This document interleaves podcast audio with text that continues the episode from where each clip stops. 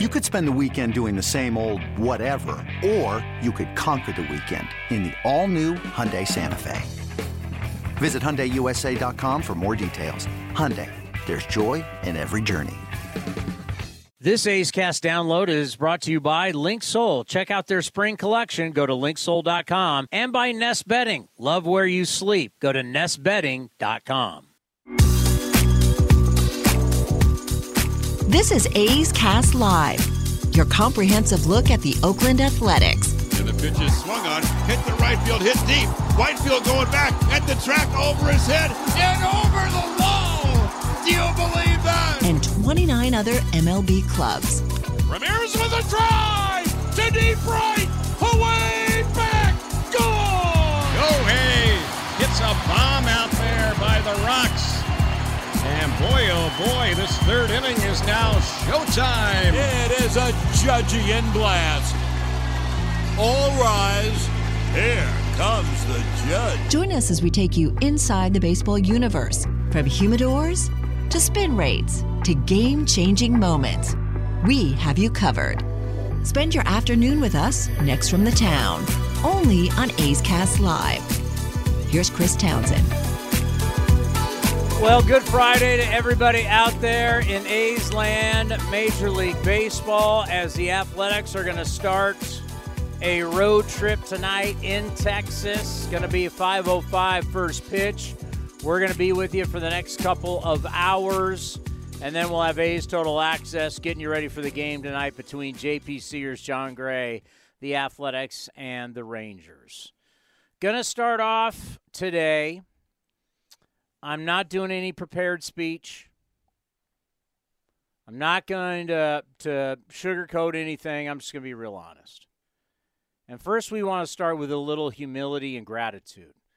And we want to thank all the A's fans up there for what you have done for us and what you've done for A's Cast, A's Cast Live, supporting us on this journey as we left the terrestrial radio world and took a gamble with our careers. I took a gamble, Commander took a gamble, knowing that what we're doing is the future. And we wanted to bring you a true look at what happens with the Oakland Athletics on an everyday basis because nobody else in the market was doing that. No one was covering the team. And it's just gotten worse since we started this. Newspapers have really pulled back. There's no radio coverage, hardly any TV coverage. So, this has been the place that we created for you to have Monday through Friday, A's Cast Live, but 365, 24 7, A's News, A's Programming, A's history. We go to the winter meetings. We do all this stuff to constantly be giving you content and fresh content. And I know how miserable the last 48 hours have been for you, for all of us. And I want you to know how much we feel your pain. We know how miserable this has been and how tough this is for everybody. And I want you to know we're in we're in the same boat as you. It's what you need to understand. We're feeling the exact same pain you are. There is still so much out there that we don't know, the unknowns. The unknowns for you, the unknowns for us, the unknowns for our careers, the unknowns for our lives, we're affected just like you. I've got a wife, I've got two kids, Cody has a wife. No one knows what the future holds. There's no crystal ball that I can bust out and say, this is what it's going to look like in a week. This is what it's going to look like in six months. This is what it's going to look like in a year. This is what it's going to look like in two years, four years, 10 years. I can't tell you. And really, nobody can. You have to understand it affects us just like it affects you. And it affects us really, really hard. And so every decision, every breaking news thing, we're we're we're we're on eggshells just like everybody else. And we wanted to let you know that that we feel your pain and we just today want to start out with a thank you for help making us what we are. Cuz no matter what all the distractions, no matter all of the dysfunction you could say, we're the number 1 podcast in Major League Baseball because of you. We have been recently given numbers that show what we did last year and what we've done to this year. There's not another team close to us. It's because of you. And we can't thank you enough. Now, I hope you understand that we have to still do our job. And our job is to still cover these men in uniform. We still need to cover the front office. We still need to cover the manager. We still need to cover the coaches. And we still need to cover the players. And we still need to cover the league. We still have to do our jobs despite all the noise, despite everything that's going on. It's not easy. It's not easy for anybody. We are all in the same boat together. And I wanted to let you know how much I feel for you and I care about you. It's hard. It's hard for all of us. I've never dealt with anything like this. I mean, I did the Raider departure. I understand what it's like. I've mentioned a few times on the show. Maybe you've heard it. Maybe, maybe you, maybe you haven't. I was the last of the Mohicans when it comes to the Raiders. I was the last guy on air. I was the last guy to do call-in shows. I, I I worked for the team, but I was an independent contractor. I was on the last ever Oakland Raider flight. I know what I know what that was like to be on the last flight to land from Denver to Oakland and tears in guys' eyes and people hugging, and there was a lot of people knew that it was over. Their Raiders, their Raider slash NFL career was over, mine included. I knew it, but this is different because this is my love. This is my full time job. To I've never had my kids come home and go, a couple of their teachers asking, hey, ask your dad what's really going on, and having to explain to my children what's going on. I have a terrified wife right now. We're all in this together. But you have to understand we still have to do our job. And please don't hold that against us. I'm still going to have to do the pregame. I'm still going to do the postgame. We're still going to carry the games. We have to be professional and move on and do the job we've been hired to do. We do not control our ownership. We don't control politics. We don't control states. We don't control cities. We don't control county government. We don't control local government. We control none of that. We always joke, but probably at this time, it's the best time to say it. We always laugh about Jim Harbaugh, A's fan. Control the controllables, Harbaugh would always say, as a Stanford coach, as a 49ers coach, and I'm sure he's saying the same thing in Michigan. Control the controllables. That's all we can do. I don't have any information that you don't have. There's no secret email, text thread, anything that we're being given that you don't know and we're hiding from you. Uh, we don't have anything. But I just want to start the show today to let you know how much we care about you and how much we want to thank you for what you've done for us, for what you've done for me in my career, for all the support. And we want to give you that support back. And hopefully, we're going to get through this, and we'll have to do it all together. Whether it's horrifically bad or turns out to be here unbelievably great. There are so many unknowns right now that no one can truly tell you what the ultimate outcome is going to be. So there's always hope for certain things. But just know that we'll be here for you from a baseball standpoint. And we're going to continue to do our jobs the best that we can to provide you the best coverage. I hope as things go forward, you'll stay with us.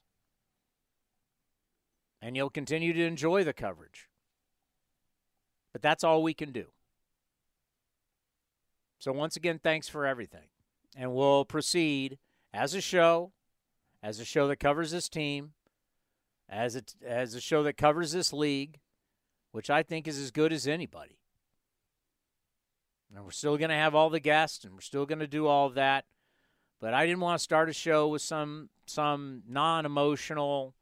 Here's a statement. I didn't want to do that because you know that's not me, and I wanted to be real with you, and wanted to truly let you know how we feel about you, and hopefully how you feel about us, and how we all understand. As an A's family, we're all in the same boat together right now. And as Cody can tell you, you know, from our standpoint, it's not easy. What we're all going through is not easy. And anytime there's uncertainty in life, it makes it real uneasy. Just not for you, but the people around you, the people you love, your friends. It's just, uh, and we're not going to, we never developed this show to be breaking news. We that's not what it was developed for. I think everybody knows that. Uh, I've I've gotten out of the breaking news business a long time ago when my Twitter account was taken from me, and I got back on Twitter, but I just do it to follow baseball people and some sports people. But those days of what are my thoughts on Twitter and breaking news and doing all that, I I I've gotten out of that, and I'm and I and I I've been a happier person doing that been better for my life. Not having to feel like, oh my God, what's happening? I have to respond. I have to, you know, it's been better. And I'm I'm glad that as of right now that uh, I'm definitely off.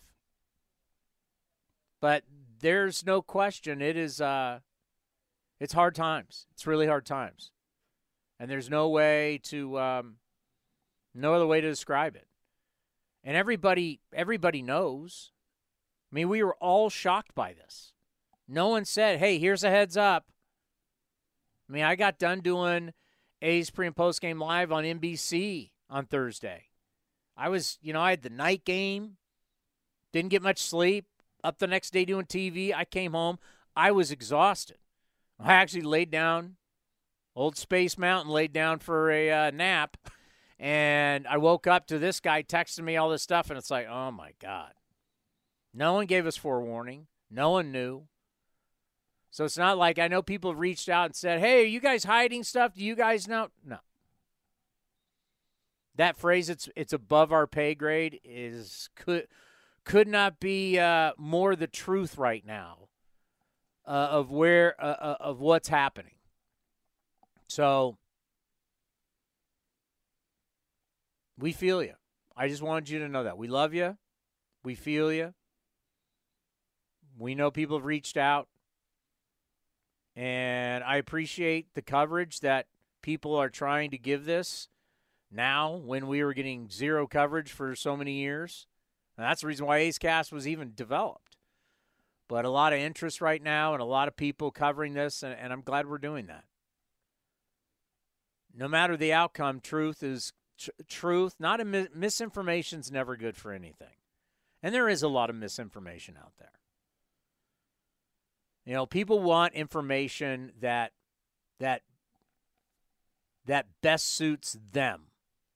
You know, we've really found that out in the social media era where so many people get their news and they get whatever they need from social media. Well, social media gives you what you want. They got algorithms for that.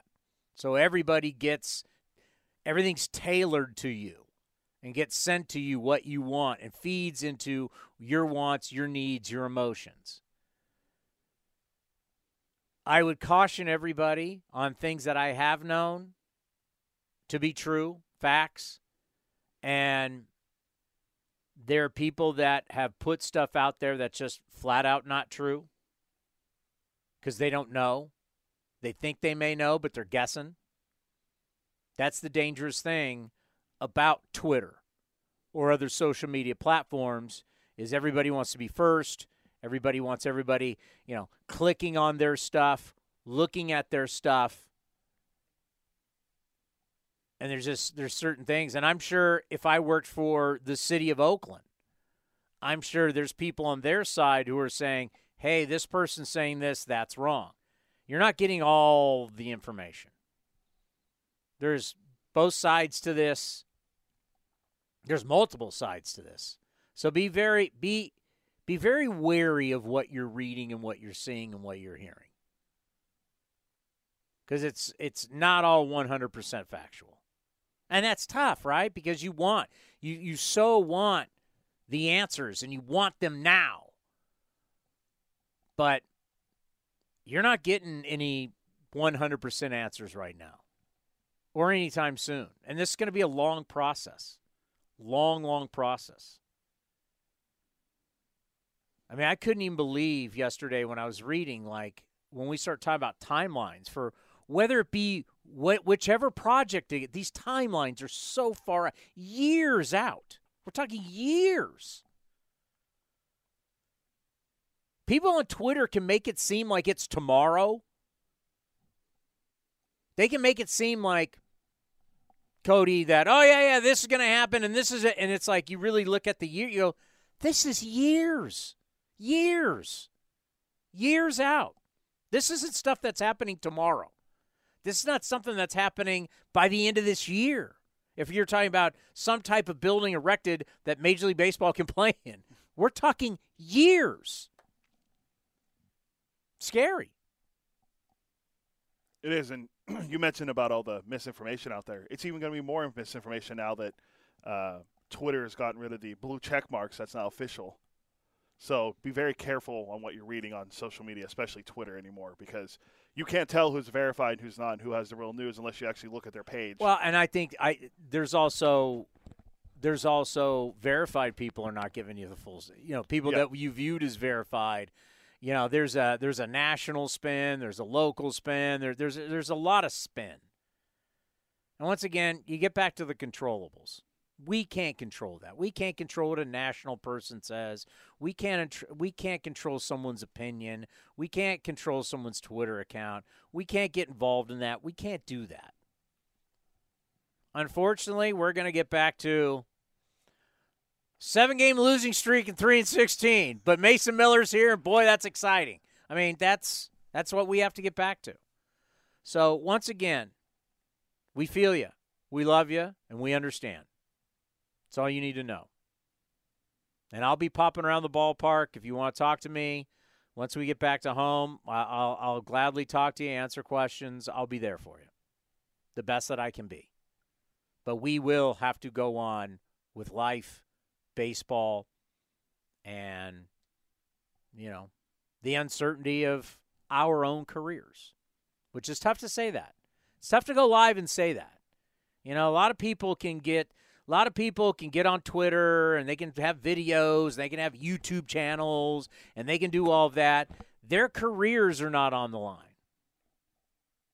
Their careers are not technically being affected. So they can have big, bold, nasty opinions on whatever they want to have, but yet they they, there's no ramifications. And they're they're they're in the moment. They're in the heat of the moment. They don't live this every day. You know, I've seen a lot of people say a lot of things who I never see them at the ballpark, and I haven't seen them in ballpark. You just never see them, and they're they're going to give you all these opinions, and they're people that are never there. You don't see him at spring training. You don't see him during the season. You don't see him at the winter meetings. You don't see them at all. Like, who are you to have these kind of opinions? You've got no clue. You're not in this. You're not in this at all. Well, we are. We're in it every day. We live it. We eat it. We drink it. We sleep with it every day. Yesterday was the first day off in 13 days. So you just know that you got a lot of hot take people out there.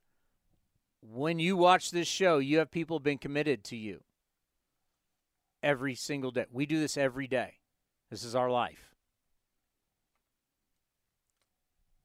But you guys mean so much to us. There's no doubt about it.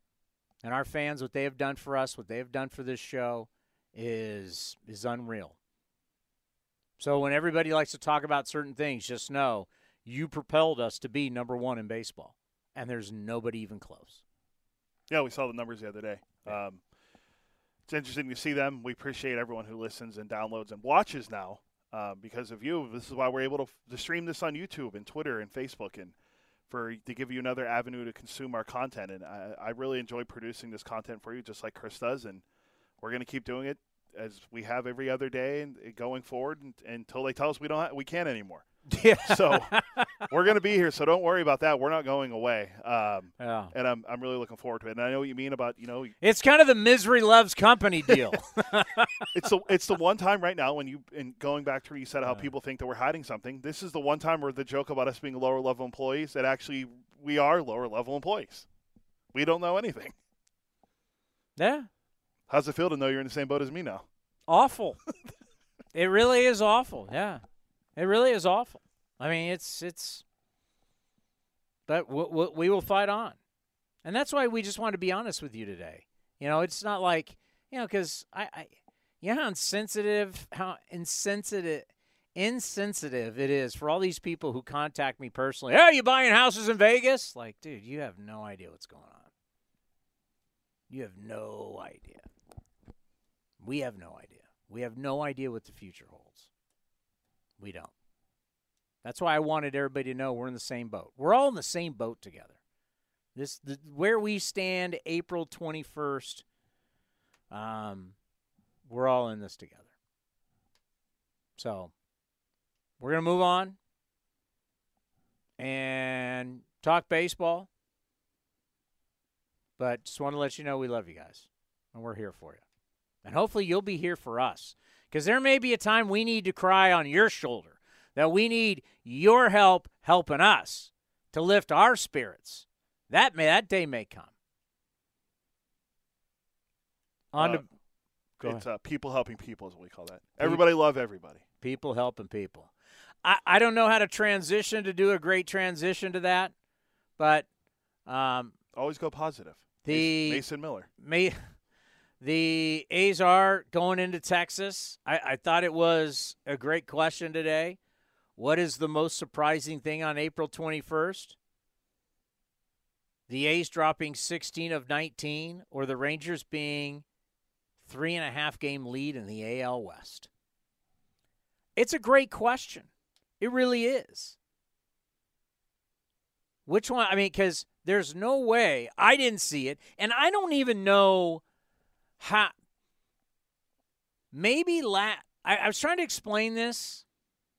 Maybe last year, going through 64 players, losing 102 games, knowing how bad it was, thinking that there was going to be stability going into this season, and to now see that pitching ranks 30th in ERA, 30th in starting pitching ERA, and 29th in bullpen ERA. It's a game of pitching. And if you don't pitch, you got no chance. And that's where I'm sitting here looking now at having lost seven straight. You've been outscored 58 to 2 during that losing streak. That's not good. That's not good at all. God, I wrote that down. Is I- that I- right? I, uh, Did I write that down correctly? I- I'm going to have to check here. no, because we haven't been shut out that many times. Well, we've been shut out a couple times lately. Well, and only had one run. well, we scored seven runs against the Mets on that. The seventeen. What was it? Or what was it? How many runs we scored into the seventeen run game? Or well, seventeen. well, this game? would be from Saturday to today.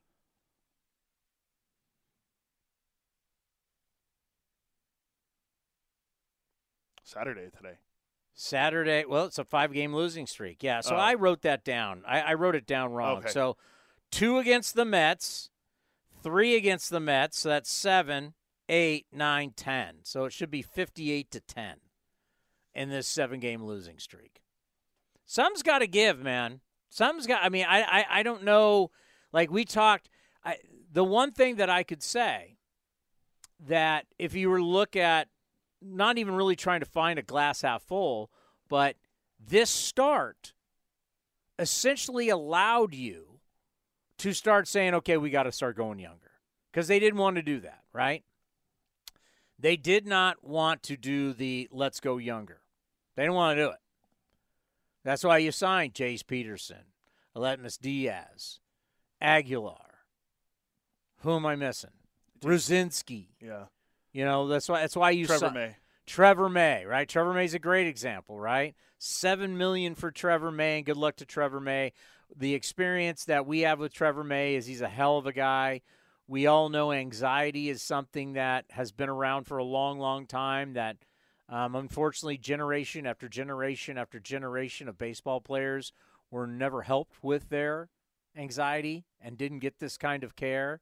So uh, nothing but the best, by the way. Since we're sending out our love to A's fans today, send our love to to to to May. I mean, it's it's we don't know what he's dealing with. I mean, with baseball players uh, and any type of athlete, you don't know what they're dealing with just inside of themselves when it comes to their profession, what's happening off the field. What's I mean, we have no information, but just you know, when you have this type of anxiety and you have to step away from the thing that you love, your career, because you only get so many years in your career to step away. Obviously, this is something that's that's major for him, and we wish wish him nothing but the best. Obviously, the A's are going to help get him get him help, but yeah, I mean, if there's anything that you could say where you go, well, you know what, three and sixteen sucks, seven straight losses suck. Well, I could, and I'm not trying to spin it, but this I know is a spin hey, this is going to force you to do what probably you should have done anyways, just go with the young players. Like, why is Nick Allen not here playing? Well, he didn't hit. I get it. Who cares? You're 3 and 16. I'd rather not hit with Nick Allen and give him an opportunity to figure it out than to not hit with a veteran guy who's not a part of the future. Fair. And Allen's, eh, I mean, you're going to set him down to the PCL and he's going to hit down there and you're going to bring back the majors and, and have him either not play or sh- he could struggle again. And it's the same thing. Uh, T- Tyler Soderstrom hit a home run again yesterday. He is. I know he did an over four, over five game the other day with four strikeouts, but the guy's mashing still in Vegas. I and he'll he'll be here sooner than how later. much longer do you want to see him in Vegas? Uh, if- I mean, how much longer? I mean, like, did Mason Miller not prove to us that what's the point of being in Vegas? You'll get better coaching here, you'll get better advice, better learning experience, better training, better uh, nutrition, better medical, better everything at the big league level. Why not bring him here? This is a learning year. Learn now. Bring mate, bring everybody up. And that's the problem when all of a sudden you go out and you start signing veteran guys. You start signing veteran guys because you you think you start thinking like if everything goes the right way, we got a chance to win some games. Well, I want you to think about this. Let's say the A's were I don't know. 10, 9 and 10. How about that? Let's say we're 9 and 10. opposite of what we were last year. 8 and 19. 11, 7 and 12. If the record was like that, we don't get Mason Miller. Is that fair? Uh, yeah, I think that he's still pitching in AAA.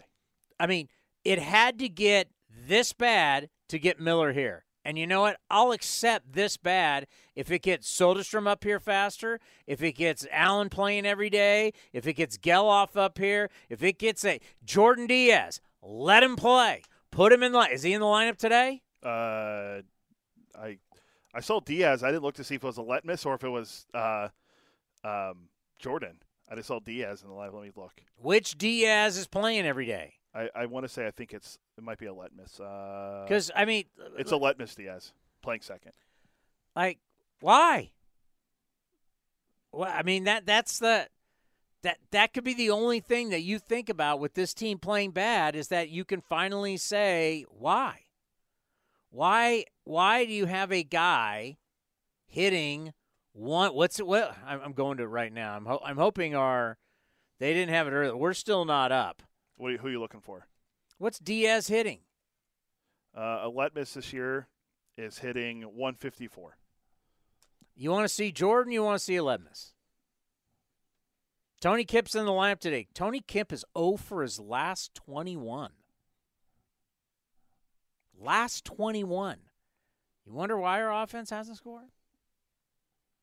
I mean, at this point, if you're going to put these numbers up anyway, why not go young? This episode is brought to you by Progressive Insurance. Whether you love true crime or comedy, celebrity interviews or news, you call the shots on what's in your podcast queue. And guess what?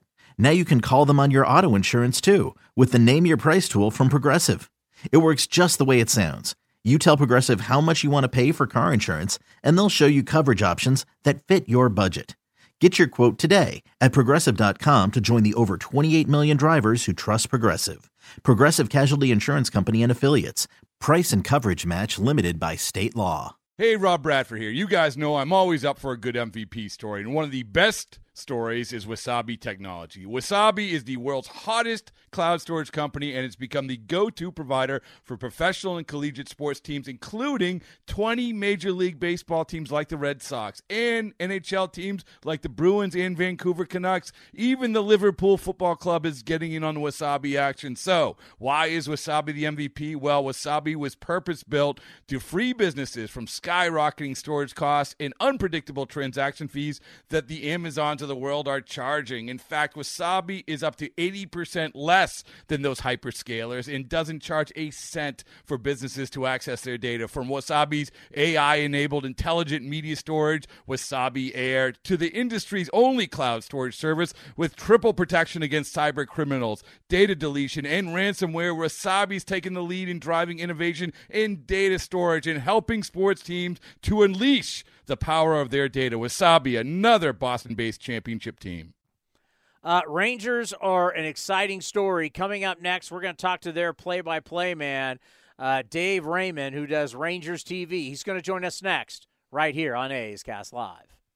This is Chris Townsend. There are two things that are a must for me comfort and style. Whether I'm playing golf, going to dinner, I've got to have the right feel. That's why I've partnered with Linksoul, and you're going to love Linksoul. They have just released their new spring line, new fabrics for their polos, lightweight and perfect for technical performance. Linksoul also has new styles for their layers and hoodies with cool prints and seasonal colors. You know what they say in the big leagues look good, play good. Go to linksoul.com. That's linksoul.com. Streaming from the town, A's Cast Live continues with Chris Townsend.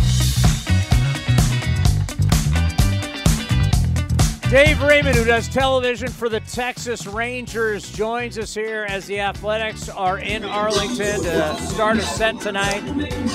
Dave, thank you so much for taking the time. We truly appreciate it. Well, you bet. You bet. Happy to be on with you. Big, understand kind of a, a big day back there. Yeah, it's um, obviously these things are, are, very, very tough, and they're going to affect the team. So we're going to see, you know, because this didn't happen until after the loss and the team left town, and all of a sudden it broke at night. We had a day off yesterday, so we will see. But you know, one of the big surprises is you think about the Texas Rangers when everybody said, "Hey, look out for Seattle." Seattle finally made the postseason for a first time since 2001. They were a chic pick. We know the Angels. Everybody wants to tell us about Ohtani and Trout.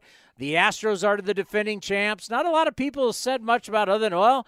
Bruce Bochy spending a lot of money. You're, you're bringing in DeGrom. They're bringing in guys. But all of a sudden, the first place Rangers, how much of a surprise is that? Yeah, I, I mean, I, to your point, I guess it depends on who you ask. Um, I think they felt internally that if you just improve the pitching, that you could be a good team again. Um, and if you look at last year, right? Last year was a pretty bad year, 94 losses. Uh, not a lot went right for this team, except you know, offensively, they were fifth in the league in runs scored. They, you know, it wasn't a perfect offense. It's not. A, it's not a perfect lineup, but they did score runs. And all right, so if you can score in the top five in the league, then that should put you in the conversation. Not, not if you're giving up whatever you know, second most, third most runs in the league. That that can't work. So that's where they ran into trouble. So you go out and get Jacob Degrom, uh, Andrew Heaney uh, guys with some history of injury. I think the big key was they brought Martin Perez back yeah. uh, on a one year deal. Uh, he accepted the qualifying offer. That was huge. That gave them some flexibility, allowed them to really kind of lean in on some of these other guys. The, the shocker to me was, you know, after Bochy, Mike Maddux back as pitching coach. They got DeGrom. They got Heaney. You're like, okay, well, they've addressed what they said they were going to address. And then two days after Christmas, they go get Nathan Eovaldi. That stunned me because at that point, because I should mention too, they had traded for Jake Odorizzi. So it seemed like they had way more pitching than most teams would feel necessary at that point. Because remember, too, Jon Gray had been signed the year before on a multi year deal. So now they add Eovaldi to that mix, and you've got a glut of pitching. And it takes all the pressure off all those guys who started last year, that the, the Glenn Ottos and Dane Dunnings, et cetera, to be a part of the rotation. And so now you've got something to work with. They've got a little clay on the table. They're working with it. The offense is still good. The pitching is so drastically improved that I can't say I'm shocked that they're competing. I'm a little surprised that they're winning the division by three and a half games today, but um, it's still very, very early.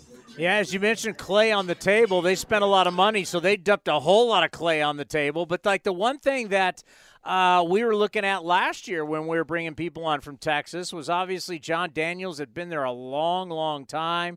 So you get the manager fired. All of a sudden, Jon Daniels is replaced, and there's like dysfunction. You're thinking, but now all of a sudden you start looking at at, at Chris Young and you start looking at Bruce Bochy and you start thinking, you know what? Stability is such a great thing for an organization. As obviously the issues we're having back here in Oakland, just talk about the stability from the top right now is big for the Rangers. Yeah, I think that I, have said before uh, that I mean Jacob Degrom's a big get, right? I mean that's yeah that's as much as you could hope for if you're a fan of a baseball team, is for your team to go out and get a guy like Jacob Degrom. That said, I think the Bochy hire is more impactful. Number one, uh, Jacob goes every five days. Boch is in there every single inning, and he's got his fingerprints on everything that happens. And people in the Bay Area are certainly familiar with with his impact uh, across the other side of the bay. He, the way he's handled this bullpen so far, again, you know, we're a tenth of the way into the season, but what we've seen, it's unique to what we've seen here in the past seven, eight years. Uh, he, you know, he really knows what he's doing. He puts guys in the right spots.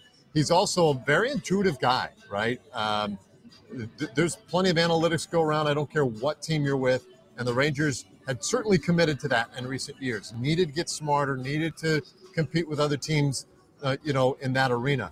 And so they are. But Boch still has, you know, the credibility and the authority to go ahead and use his baseball gut and uh, I think it, I think with the players, they trust in that. Uh, I think you know right now management up above Boch has to certainly trust in it because he's he's pulled the pulled the right levers at this point. You know, a guy like Travis Jankowski, we told him right before the team left from Arizona that you were not going to make the team. You said you're not going to make the team. Um, you know, we'd like you to maybe sign a minor league deal and stick around because we think we could use you you know, fast forward a couple of days, he makes the team opening day. Doesn't play for a couple of days. We have some problems in the outfield. He gets in a, a game, uh, produces. So Boch says, all right, put him in there again tomorrow. Produces again, they win. They're 10 and 1 in games that that he plays. And so guess what? Jankowski is going to be in the lineup more yeah. times than not right now. He's not Babe Ruth, but um, for whatever reason, he's having a positive impact on the outcome of the game. So they're going to keep they're going to keep going with that. Boch gives them, uh, I, I, guess Boch has the freedom to do that kind of stuff, right? Which is refreshing and really fun to watch. The players love it, and um, right now it's working. So, uh, so yeah, I think I think the stability that Boch brings is huge, and I also think Mike Maddux was a big ad. You go back and look at Mike's career, where he's been, let's just say the last 10, 15 years, and and how those teams have done he's had a big impact, and he had a big impact when he was here years ago. So um, I think both those have really helped us calm people down uh, in this clubhouse. Some of the younger players got a bunch of veteran presence now as well. And it's really created a really good mix. Yeah, we've always talked about the Maddux move where he comes out and he puts his arm on his hand on the shoulder of the pitcher and it, the great connection that he has with his guys. And yes, Bruce Bochy's not going to be somebody in where you go, here's the lineup, here's how you run the game, here's what you do. That that would never happen. Uh, obviously, Marcus Semien, the numbers that I have, you know how much we love Marcus. He's a hometown kid.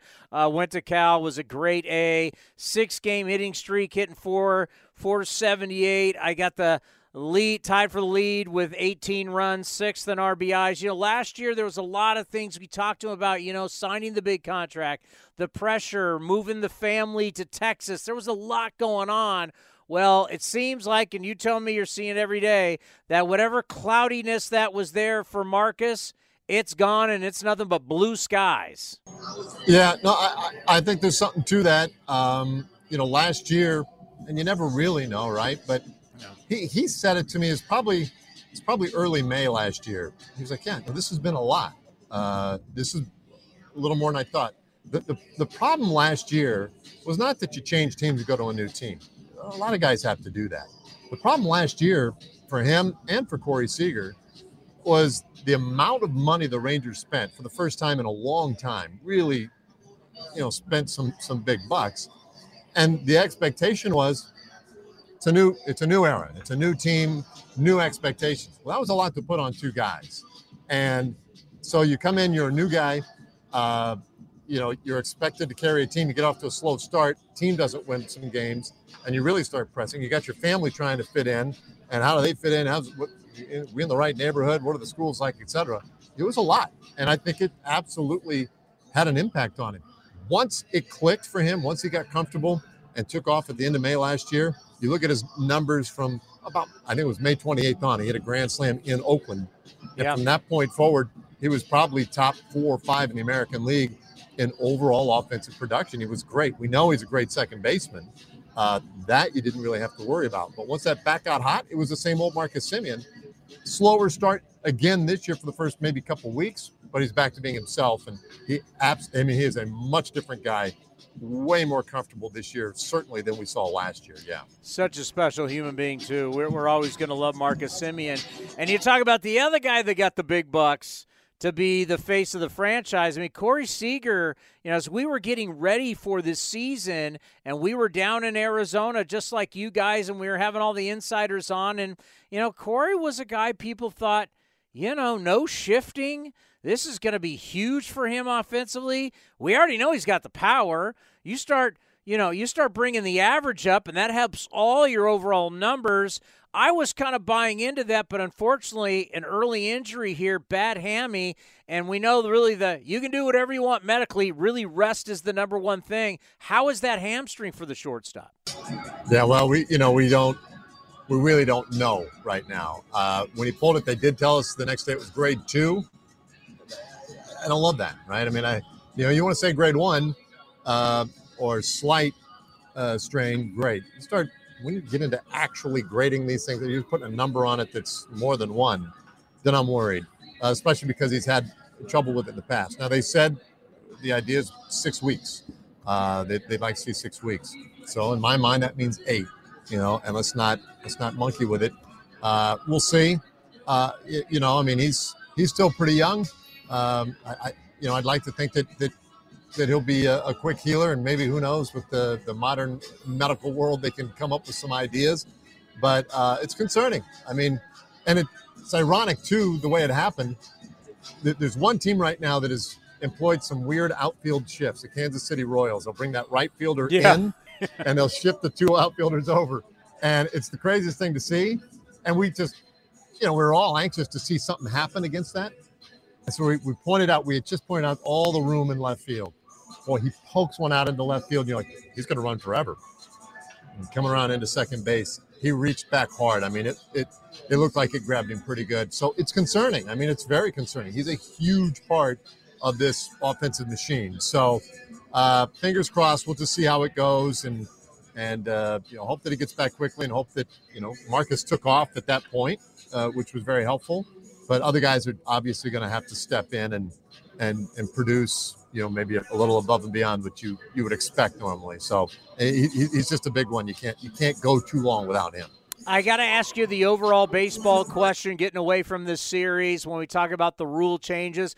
I'm sure Ranger Television, you guys do the greatest broadcast, but back in the day at the old ballpark, when you guys had four and a half hour games at that place was miserable. I got to think your broadcast is even better at about 225, 230.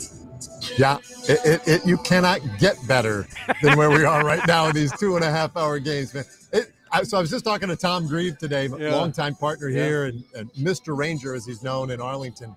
Uh, I was talking to him today about it, and and he said, "Man, it, it's it's amazing because he retired at the end of last year.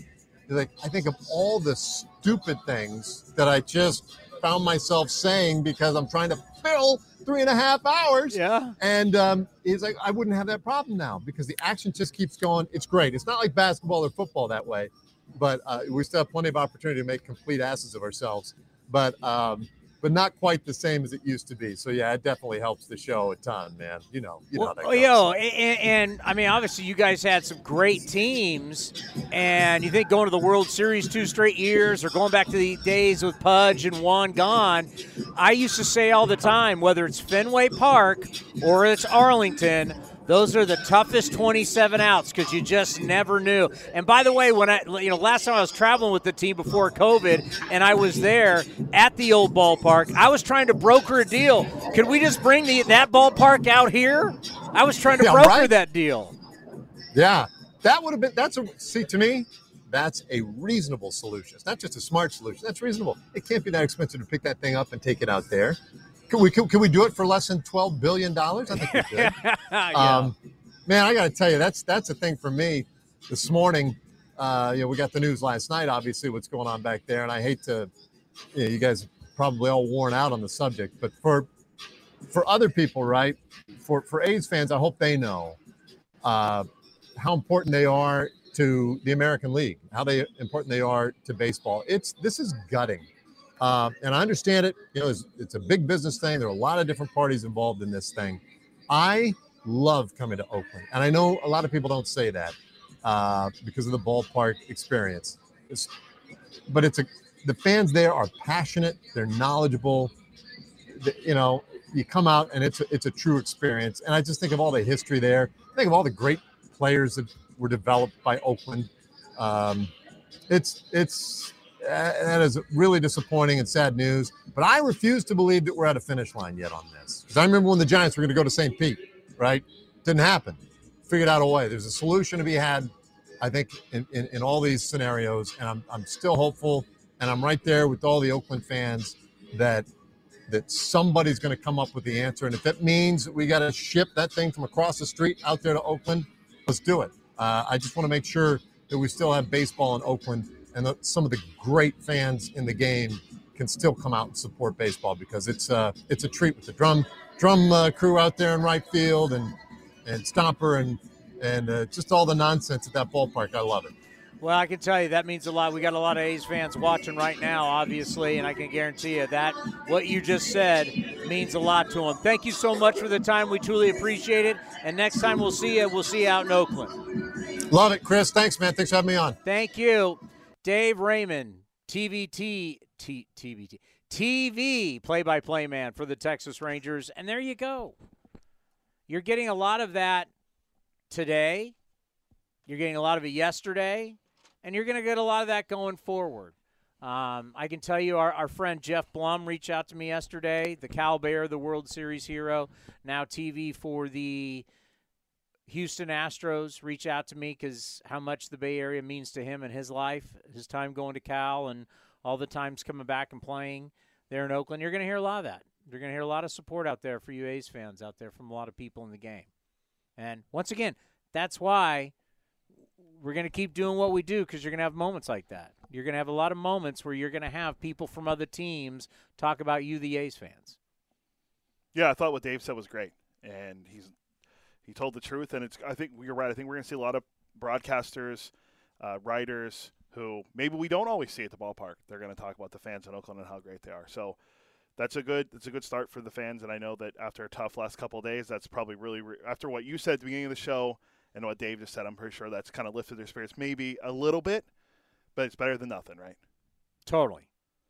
And, you know, I, I, to me, talk about attendance is, I, I've never liked talking about attendance because the people who attend games, watch this show, call into the post game show, if you don't go to A's games, if you don't participate, you're not a part of our audience. I don't care about you. So I'm not going to insult the people that do go to the games, who do spend their hard-earned money on going to our games and backing this, backing us, buying the merch, calling into the post-game show, and all that. So I never talked to attendants. But as I'm going to tell you,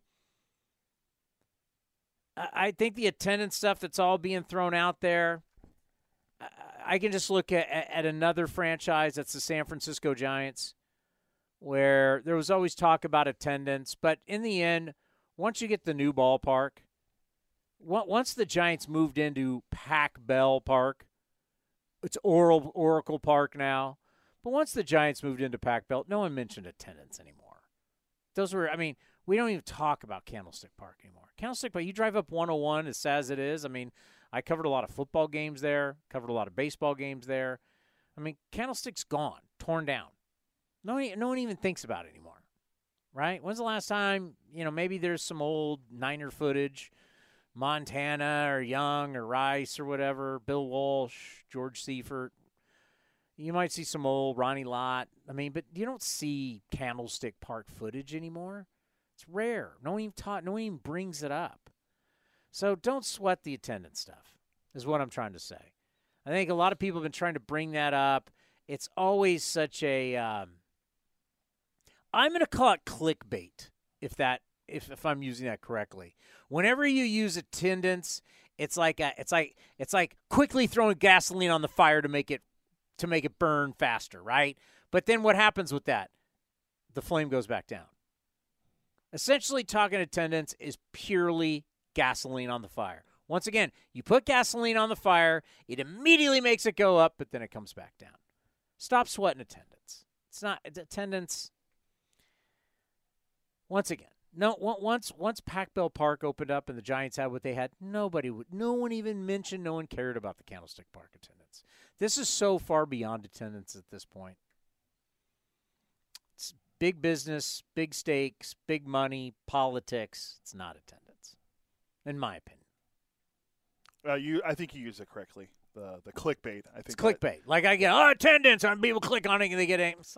Page views. They want page views and uh, impressions. When you talk billions of dollars, when you talk politics, when you talk state, state politics, county politics, local politics, that there's so much involved in all of this. It's not about attendance. So stop stop stressing about it. Just stop. I know we were going to do, they were going to put this reverse boycott. It's not about attendance. It's so far above that. It, the, the, the, the business of getting these things done is so far above that. Yeah. Well, we've seen how hard it is for stadium stuff in California over the years. So, um, it's hard everywhere. Yeah. Yeah. the attendance, I mean, that's all everyone, all the national uh, pundits, pundits want to talk about. Um, there, it's once again people who never yeah. show up, people who don't know, people have you know no what? connection to it. It's like you know, I'll go local media too who never show up, who or, never show up or never part of it, who are here when the Yankees are in town or when the when the when the team's in the playoffs. So, oh, the A's are in the playoffs because yeah. we got to be here. Where are you on Tuesday night and on Wednesday night? Where are you? I'm here. Where are you? Warriors game. Yeah, it's like I I I, I don't even want to hear from people. Like the media, I don't even want to hear from the media. You know, maybe I maybe I I should have done this years ago. Maybe I do it. Maybe I take a video and I walk through the press box. Hey, where, where, where? Look at all these empty seats. Where's all this media with all these big takes? Because I can tell you, I could have done that all these years, even in playoff years. 12, 13, 14, 18, 19. No one was, no, 20s. Where, where are all these people with these hot takes? Where are they all around? They're not around. They're not around. Yeah, I, I haven't seen any of them, but you know, you know who's been at the Coliseum more than I've seen them? Ken Rosenthal. Our buddy Ken Rosenthal. Yeah. Ken Rosenthal's been at the Coliseum more recently. I've seen half the media that have big, have all these hot. Oh, the national the people. Oh, I'm talking about the Bay yeah. Area too. Yeah, I, I can tell. I like, like I can tell you, our good friend Bob Nightingale saw him multiple times at spring training. Multiple times. I was there multiple times. Saw him multiple times at Hohokam. Yes, we just saw Ken Rosenthal. We've seen Tom Verducci. We've seen all these guys. Local media? That's just the Yankees. Yeah, okay. Do you want to full of crap the local media? I don't even know why we're well, getting on this. Giants too. I don't even know why we're getting on this. Um, you know how many local media showed up when Steph Curry threw out the first pitch last year? Yes, because I was here. I was there. It was insane. It's it's it's like you're you, you're never here. Like you don't even come when the Giants play anymore. You're never here. You never come for anything. And now you all have a pin. Like the only time you show up is to watch Steph Curry throw out the. You know, if you want to talk about trying to squeeze every ounce of every little thing out of uh, out of a franchise, the Bay Area has tried to squeeze every single drip of whatever they can get out of the Golden State Warriors, which could be coming to an end.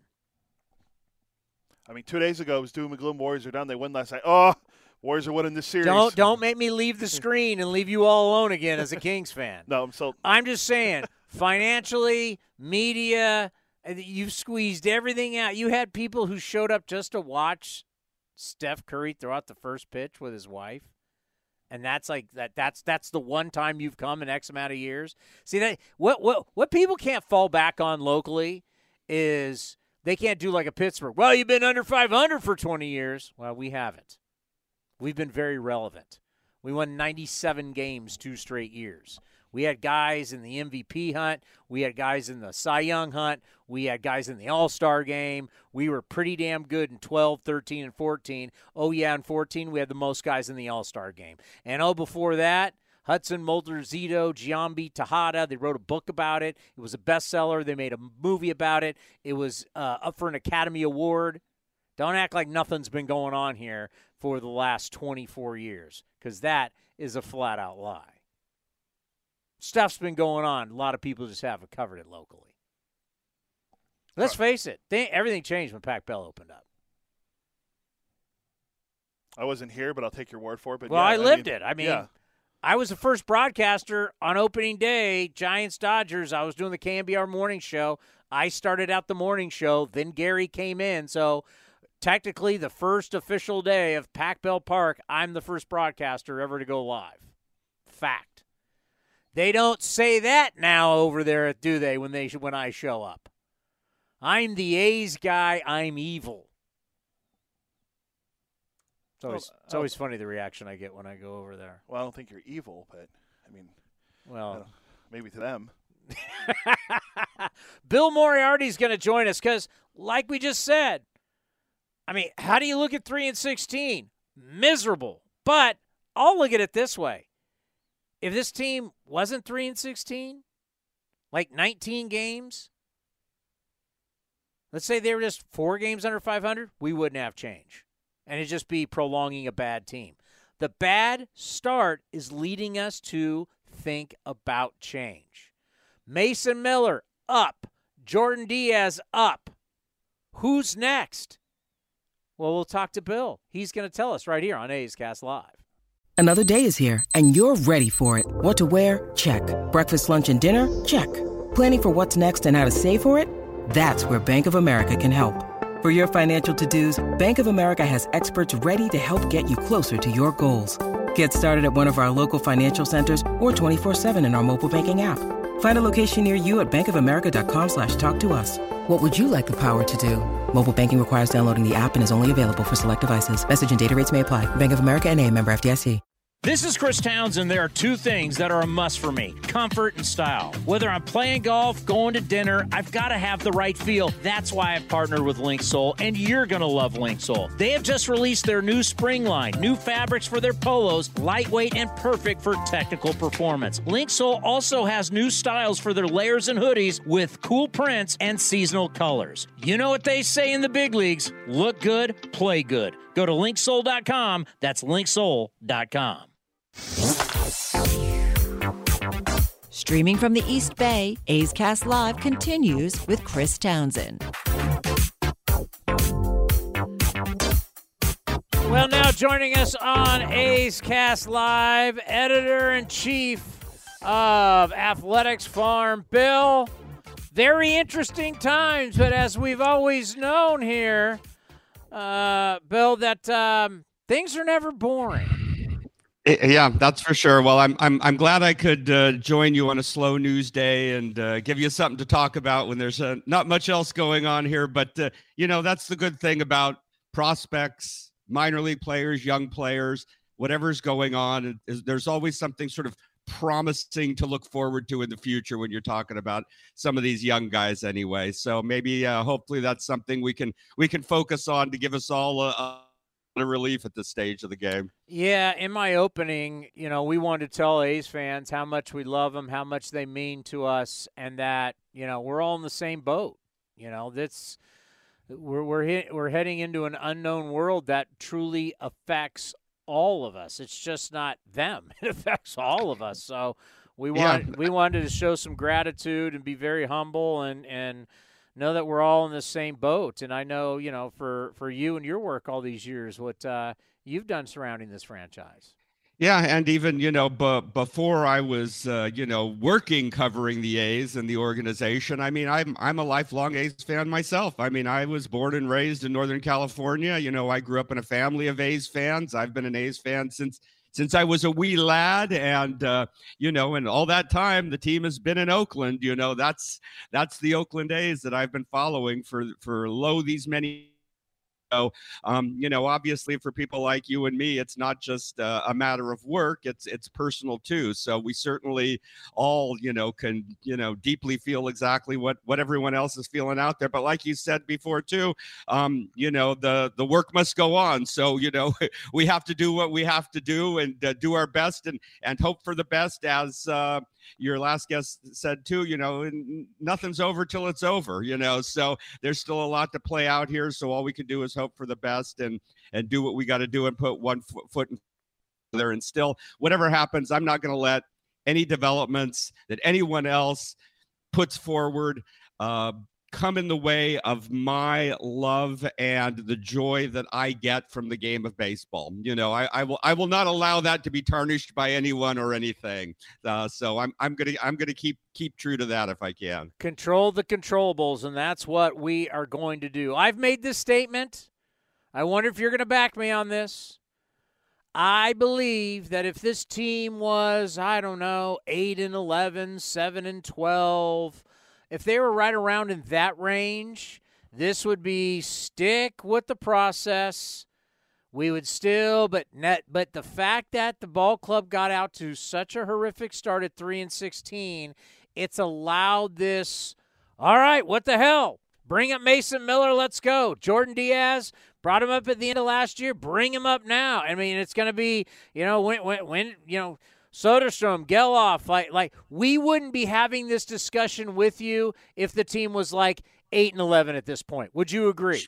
Yeah, oh, completely. I, th- I think you know you you and I were both of the mindset that you know, hey, why not let just let the kids play this year? You yes. know, let them get out there. Why not? But you know, the A's obviously they wanted to bring in some veterans. I think hope. Well, you know, maybe we can get off to a better start, have a better winning record. Everybody will feel a little more positive. It'll build some confidence before we start bringing the guys up later in the year. If we we've got a winning team going anyway, but you know, you get off to that you know, atrocious start, quite honestly. And so it's like, well, you know what, that plan ain't working. You know what? Let's uh, let's go to Plan B and you know start bringing up some of these guys and and get it going. And I I was glad, you know, when I saw Mason Miller make that that great start in AAA where he threw five innings, didn't didn't allow a hit or a walk, and struck out 11. My first thought was, why wait? You know, the guy's hot. the guy's on a roll. yeah. He's got it working. Get him up there now. You know, why Let's wait for go. him to have a few bad starts? Let's you know? go. Yeah, you know, why wait? And I was so relieved to see them do it. You know, I, I thought I was going to be the only one saying that, ex- except for you, of course. But, but I mean, I was so relieved to see them do that. So hopefully, we're going to see some more of that, you know, this season. I mean, obviously, we got Tyler Soderstrom down there. Zach Gelof's come back from the shoulder injury. He's been playing well the six games since he's been back. You've got JJ Bleday down there too. Your guy Cody Thomas has been on quite a quite a tear as well. Yes, yes. Remember, I've been I, have been like I've been so high on him because it's like he's an older guy, which doesn't fit my model. I don't want older players, but I, I but he's he's a young player at heart. He hasn't had a lot of time. But I said it in the offseason. I said it last year when I saw him. I, I know the numbers weren't there. We're starting to see it now. Folks, you're dealing with a primetime athlete. You get you get recruited to play quarterback at one of the all time legacy schools like Oklahoma. I'd say this if this was SC, if this was you know Michigan, if this was Ohio State, if it was Alabama. If it, I mean, this is Oklahoma is a legacy school. They pick and choose who they want. You don't go the, under Lincoln Riley, who now is at SC, but was was the coach there. You're not going to play there unless you are a legit athlete. The fact that he was recruited, started, and played games at Oklahoma tells you this guy's got size, he's got speed, he's got an arm. I mean, the tools are there. I just I want to see it at least give him a shot.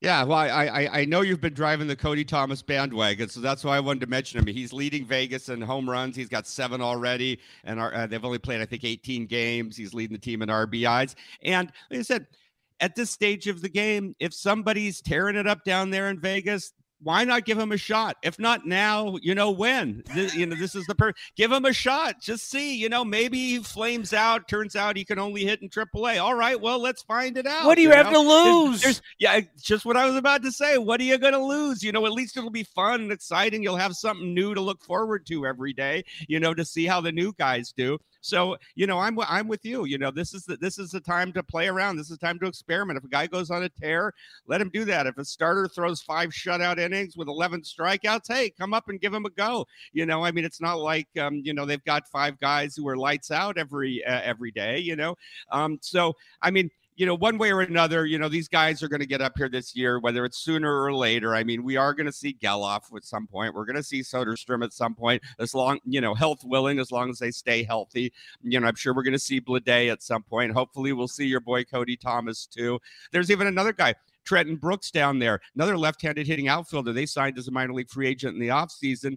Uh, he's been on an incredible tear. He's hitting just as well as Cody Thomas is now. Um, he's hitting around 350. He's got an OPS over a thousand. You know, this is anonymous guy, never played in the majors. I think he's 27, and um, you know, just been on a total tear down there. So, you know, just you know, why not give these guys a shot? What do you got to lose right now? And and it'll be more interesting and entertaining than you know just trotting out the same guys, uh, you know, uh, every day that that aren't doing a whole lot. You know, I, I want people to understand with Mason Miller because it's kind of like, I mean, how is this? I mean, 15 times he hit 100 miles an hour. It was like amazing. you know, how does this story go? Well, my, my daughter's a type 1 diabetic.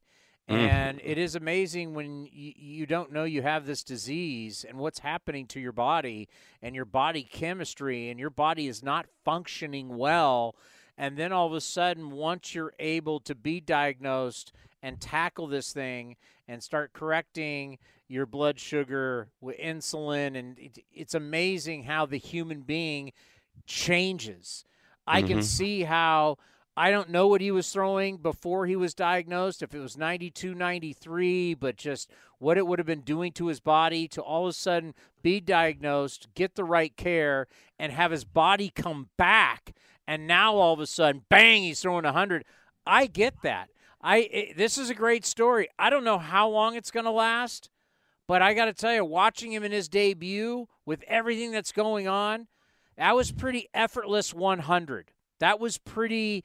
And, and if you're going to tell me in his career so far, throwing 100 miles an hour and throwing strikes and throwing strikes with his secondary pitches, wow.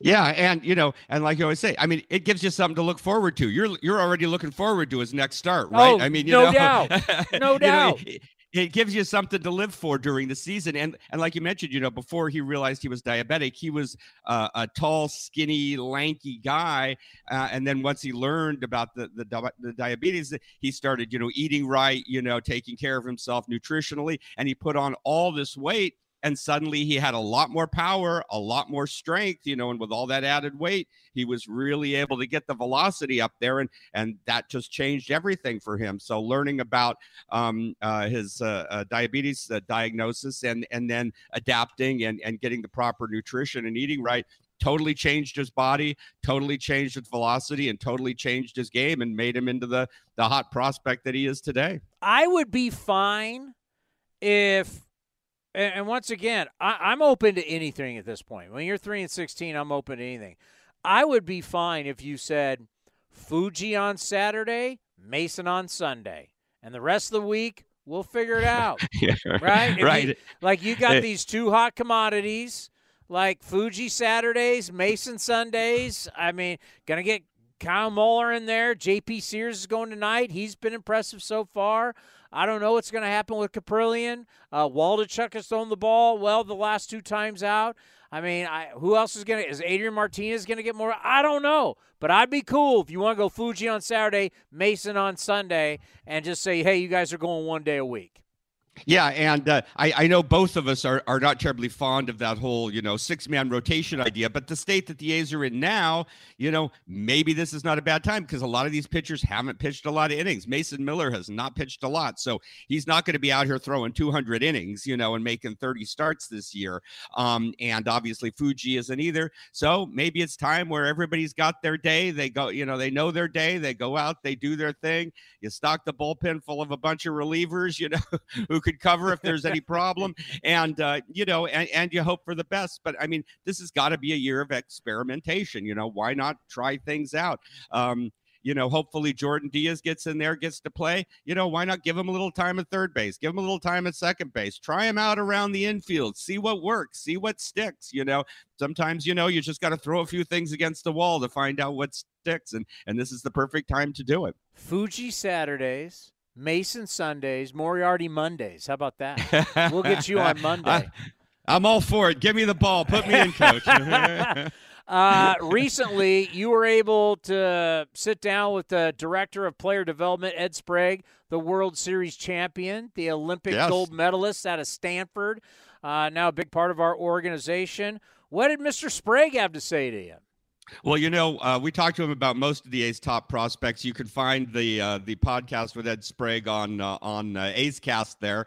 And um, one of the interesting things I think you might find interesting is we talked a little bit about Lawrence Butler. You know, Yeah. and obviously, like everyone, he was impressed with what Lawrence Butler did in spring training for the A's.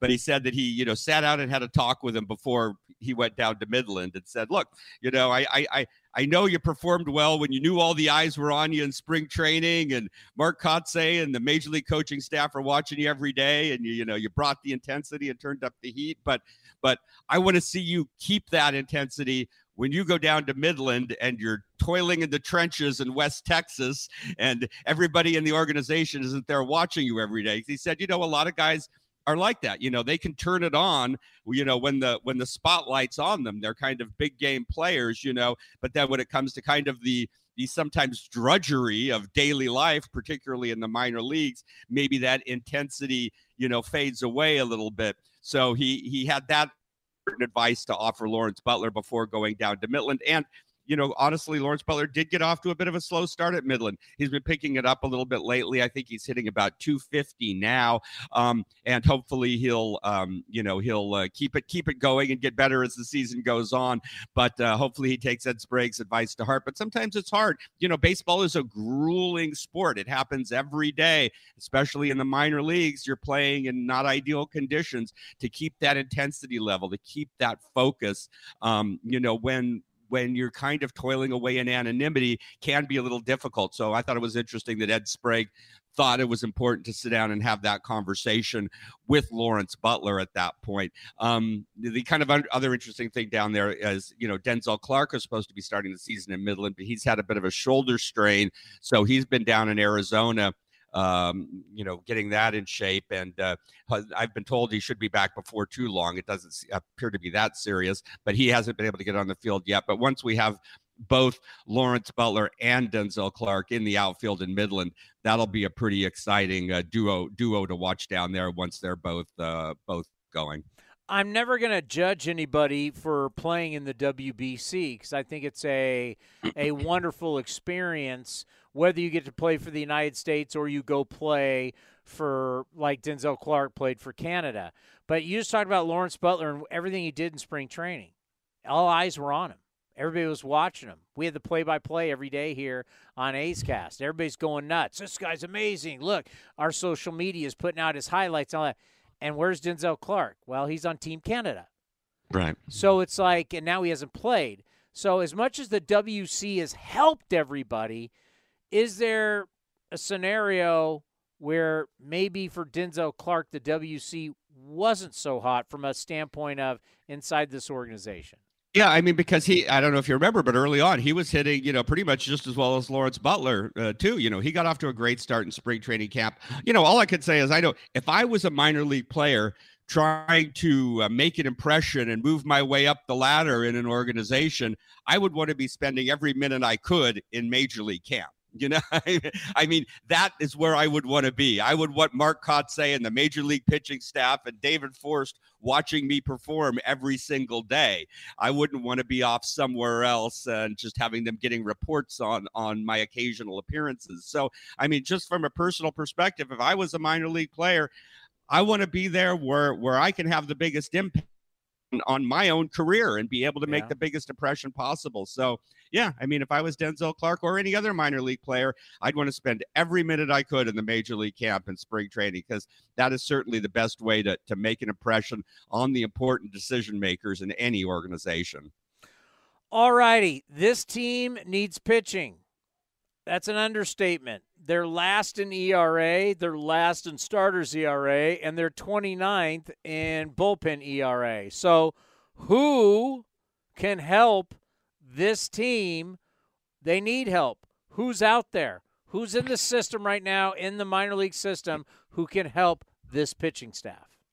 So uh, obviously, number one was Mason Miller. He's already here, so we can't add him now because No, he's already he's here. Ma- Mason Sundays are here. Um, uh, that now um, probably the next most promising prospect would be Louis Medina, who is also a hard thrower who's at Vegas.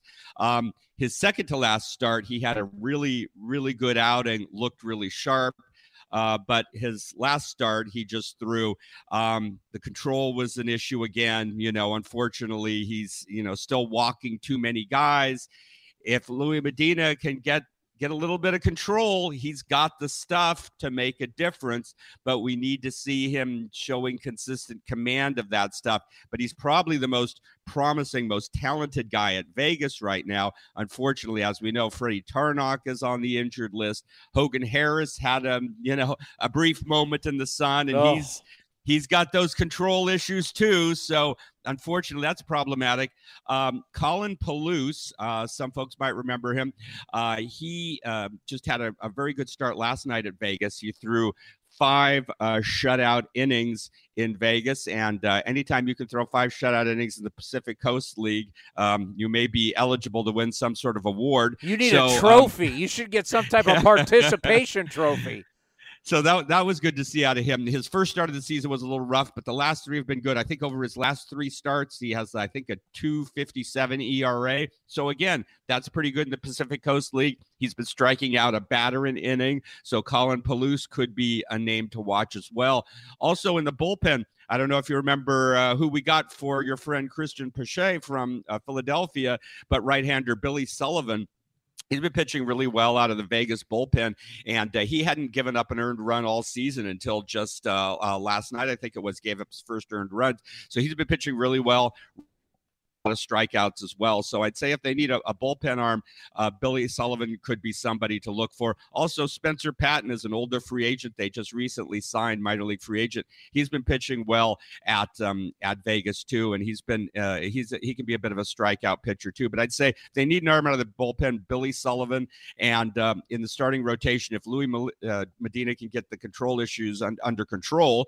Um, He's very talented, and if Colin Peluse can just keep doing what he's doing, uh, you know, he could be another guy who could get an opportunity as well. But if you go a little further down to Midland, couple guys been pitching very well there, and they're both a, a couple of guys that we've gotten from our friends, the Atlanta Braves, and they were guys that maybe weren't talked about so much. But I don't know if you remember Joey Estes. He came over in the um, Matt Olson deal, and he won Texas League Pitcher of the Week honors last week. He threw five shutout innings last week, had a really good outing. And then Royber Salinas, who came over in the Sean Murphy deal, probably the guy who was mentioned the least. He's been pitching in the Midland uh, starting rotation down there, been throwing well, throwing hard, racking up lots of strikeouts, pitching very well. So I think um, Joey Estes and Royber Salinas are guys people might not have thought about so much, but they're both very talented and they're both pitching at at Midland, pitching very well down there. So they could be uh, not too many steps away as well. I, you know, I'm so glad we have you on, and because I mean, the fact that you're delivering that, because that's the type of news where you go right now. You could just be like, all these trades are a disaster. They're just a disaster. But that's, you know, David Forst said it the other day. Things take time. When you make Yep. trades, trades take time. You got to wait to truly evaluate trades a few years down the road. Like if all of a sudden you've got, you know, a let's say three or four of your starters in the rotation are coming from these trades with the Braves because you already got Muller here. Mm-hmm. Now you'd be looking at it going, oh, okay, that's a different way to look at it.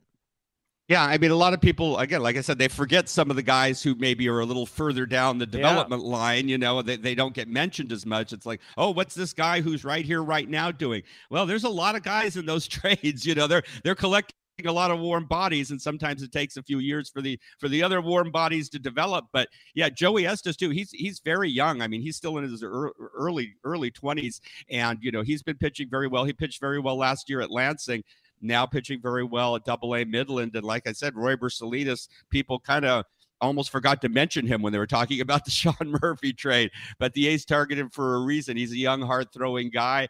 And uh, again, doing very well at Double A, which is not that far away. So we could see a couple more pieces of those big uh, trades uh, paying off in, in the fairly near future. You know, one other guy I did want to mention because it's always interesting when these uh, guys who are lower uh, draft picks who are kind of off the radar guys just show up and perform well. We also had a pitcher at Stockton, Jake Garland, who was last year's 17th round draft pick for the A's. You know, that guy wasn't getting a million dollar bonus. And um, he really impressed the minor league staff in the spring. They put him in the Stockton rotation. And last week, he pitched five scoreless and hitless innings, striking out seven in Stockton. And he was the California League Pitcher of the Week last week. This is a guy who was our 17th round draft pick last year. So the A's might have found a little gem for for next to nothing there in the late stages of the draft last year. So Jake Garland at Stockton is also someone you might want to keep an eye on. Yeah, you know, so many times I'll hear people say, well, the guy's not on the 40 man. If somebody's in their early 20s with a good arm and they can get people out, figure it out and get them up here. Yeah, I I, mean, the- want to you know, see young guys. Yeah, there, there, there, there's always you know people. Oh, we can't, we can't uh, DFA this guy. What a will we 40 do man, if we? If we lose Dermis Garcia? You know, Yeah. life will never be the same. You know, I mean, you gotta you gotta take a little risk and get a young talented guy in there. You know, I mean, not all these guys on the 40 man are automatically Hall of Famers. You know. oh, there's no doubt. Great work as always. We truly appreciate it. Keep your spirits up, and we'll talk soon. You too, Chris. Keep the faith. Look forward to talking to you again soon. Bill Moriarity, he does a great job. There's no doubt about it. Uh, what's his Twitter handle? Cody? At Athletics Farm is the Twitter handle. He does At it. Athletics Farm. And We still haven't gotten into Scherzer. Your boy Nando may Nando's bet. Oh for five. Uh there's a lot of stuff. Madison Bumgarner DFA'd.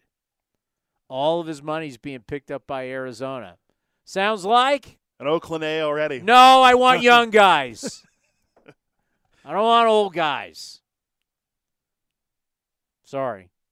But there's Well- a lot to get into. The Matt, the Max Scherzer, he's been suspended now for 10 games. So that was the thing is like when he got thrown out and you and I were texting, I'm like, well, if you get thrown out for that, the rule is you're out. You get suspended.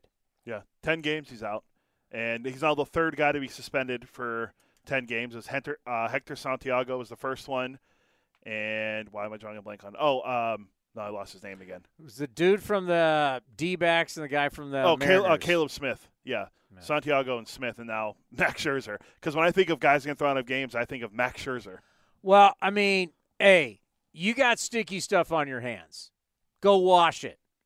They're being cool, right? What's his name with the Yankees? Uh, Domingo German. Domingo German. They gave him, they're trying to be cool about it. Go wash your hands. So Scherzer goes, washes his hands, and then comes back with a glove that is super sticky inside the glove. And they're like, really? Come on, man. We're trying to help you out. Then there's a third time he comes back, and his hands are stickier than they were the time before. It's like, I mean, what do you want the umpires to do?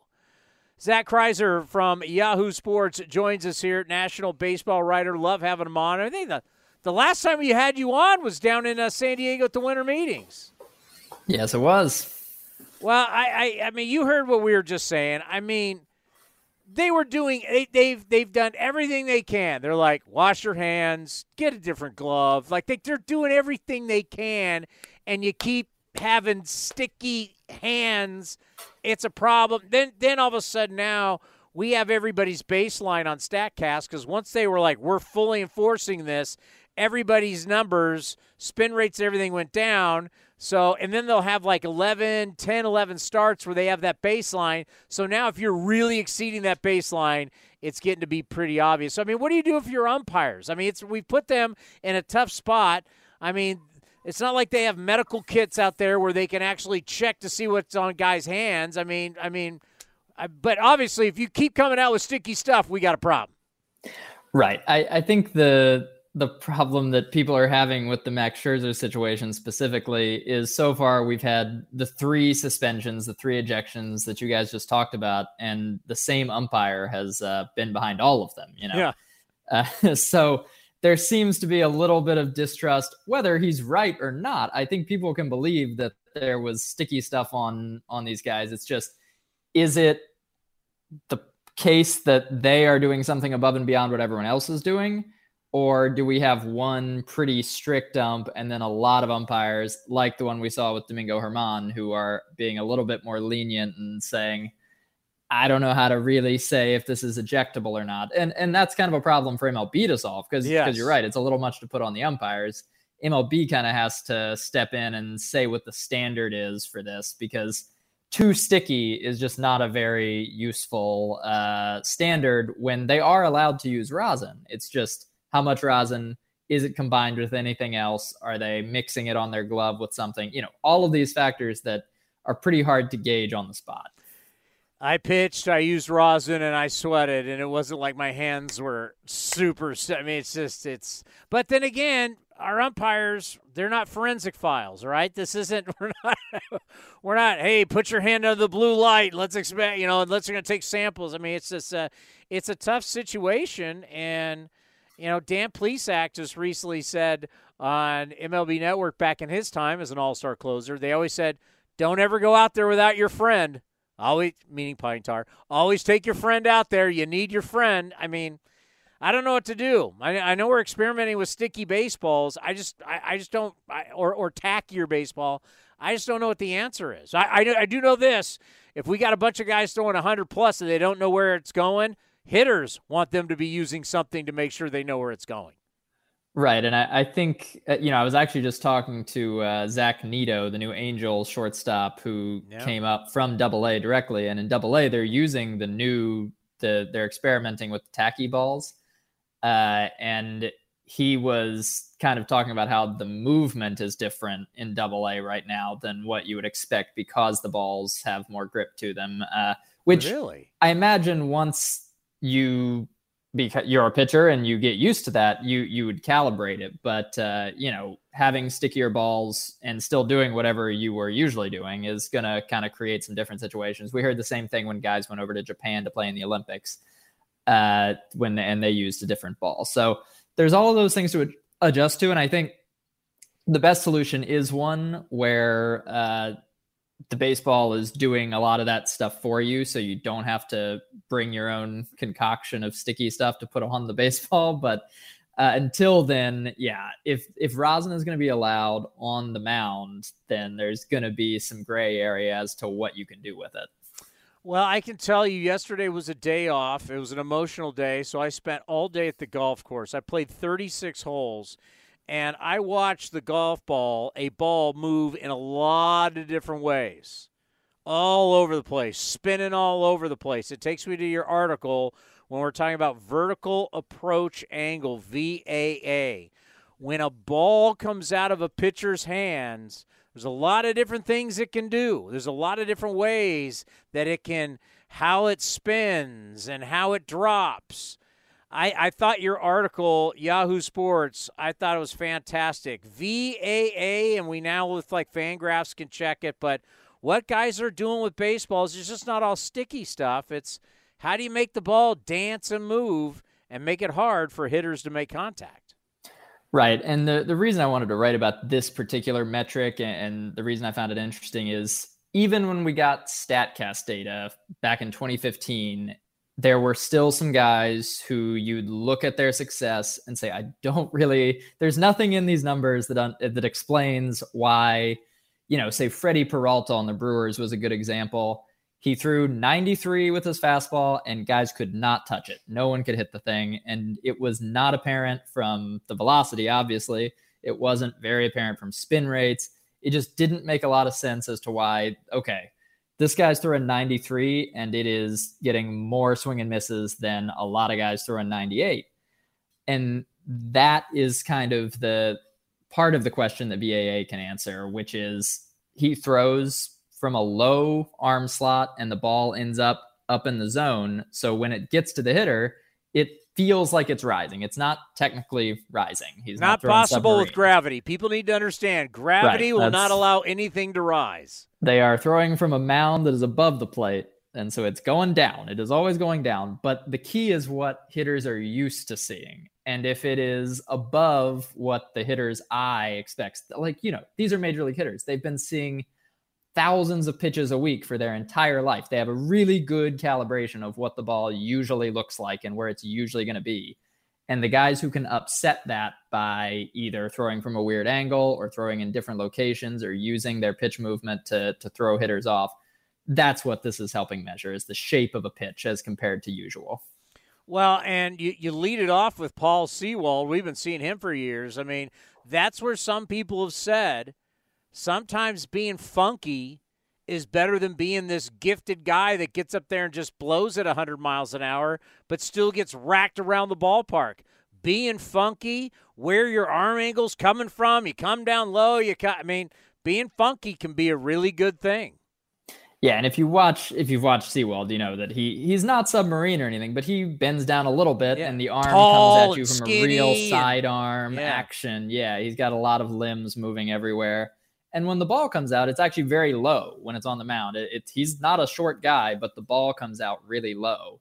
And by the time it gets to the plate, what the Mariners told him is basically, you know, I know everyone's told you that the best thing is to throw it low and away and just keep hitters trying to, you know, get hitters to try to ground it out or hit it uh, straight to the infield. The Mariners said, no, throw it high he was like, I that's only I've only ever done that as a mistake. And they showed him the numbers and said, every time you've thrown it high, it's been great. So he just started throwing the fastball only high, and he's been, you know, he's risen to be their closer now. He's been really good for the past three years since they told him that. And we have the invention. I don't even know if it's really an invention, but what we call basically a flat. We always called it a slurve in between a curveball and a slider, a pitch that was more, you know, was coming sideways. It didn't have that tight spin of a slider, but it didn't have the vertical break of a 12 6 curveball. We called it a slurve, really like a frisbee, like you're throwing a frisbee. Now we're calling it a sweeper. And all of a sudden, you know, because all the pitches get put up on the scoreboard, right? And all the fans are looking up going, what the hell's the sweeper? We've now got a new pitch. Mm-hmm. That that's a big change this year. Is uh, MLB actually started categorizing sweepers as a different pitch, and there, so it's showing up on scoreboards, showing up on broadcasts, showing up on the Statcast stats. And I wrote about that a little bit last year. It's it's basically we've had this for a long time. You're absolutely right. Even a few years before anyone started talking about it as a sweeper, Corey Kluber's breaking ball was a sweeper. I mean, when he was at the peak of his powers that thing he was throwing was a sweeper, it would be categorized as one now. We just didn't really have the word yet because we weren't getting the same nuance of measurements and pitches. So you're absolutely right. The the thing that distinguishes a sweeper is just it is focused on horizontal movement. A lot of them are a little slower than the what we are now calling sliders, the pared down group of sliders. Uh, you know, you've got Jacob DeGrom throwing sliders over 90 miles an hour. Zack Wheeler gets up there sometimes. And they're intended, those are called basically gyro sliders. They spin like a bullet. You can't, if you see anything on them, it's a little dot on the front of the ball. Is that is that the Dai, Dai, Daisuke Matsuzaka who had the gyro ball in Boston? Remember well, that? he was throwing he was throwing a gyro uh, changeup type situation, but the same spin, that sort of spin. Yeah, I love And, that. uh, well, we have a yeah. ghost. We have we have a ghost fork ball now, which was really scary. right. I don't know what type of spin that one is. That Uh, one, uh, I, I don't know what type of spin. Well, against the but- A's, it worked real well. yeah, it, which he's had good days against not the A's too, but Yeah. uh, it's a it's a funky pitch. But the the sweeper just uses a different type of spin to impart a different type of movement, and so we've started to distinguish it from the slider. Basically, for clarification, like uh, there are going to be guys. There's a couple on the Rays, and I think there's going to be more soon who throw both. There's going to be a sweeper and a slider, and they're different pitches, and some guys are going to throw both pitches. you know, when I think about pitching up in the zone, it's such a new thing. My era was, I you used to hear it all the time. You got to pound the strike zone down. Build a house at the bottom. They used to say this all the time. The foundation. Build the house at the bottom of the strike zone. And then guys just started launching the hell out of it.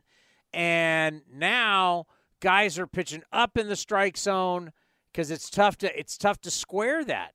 And you know, take a guy that's funky, our own Chris Bassitt.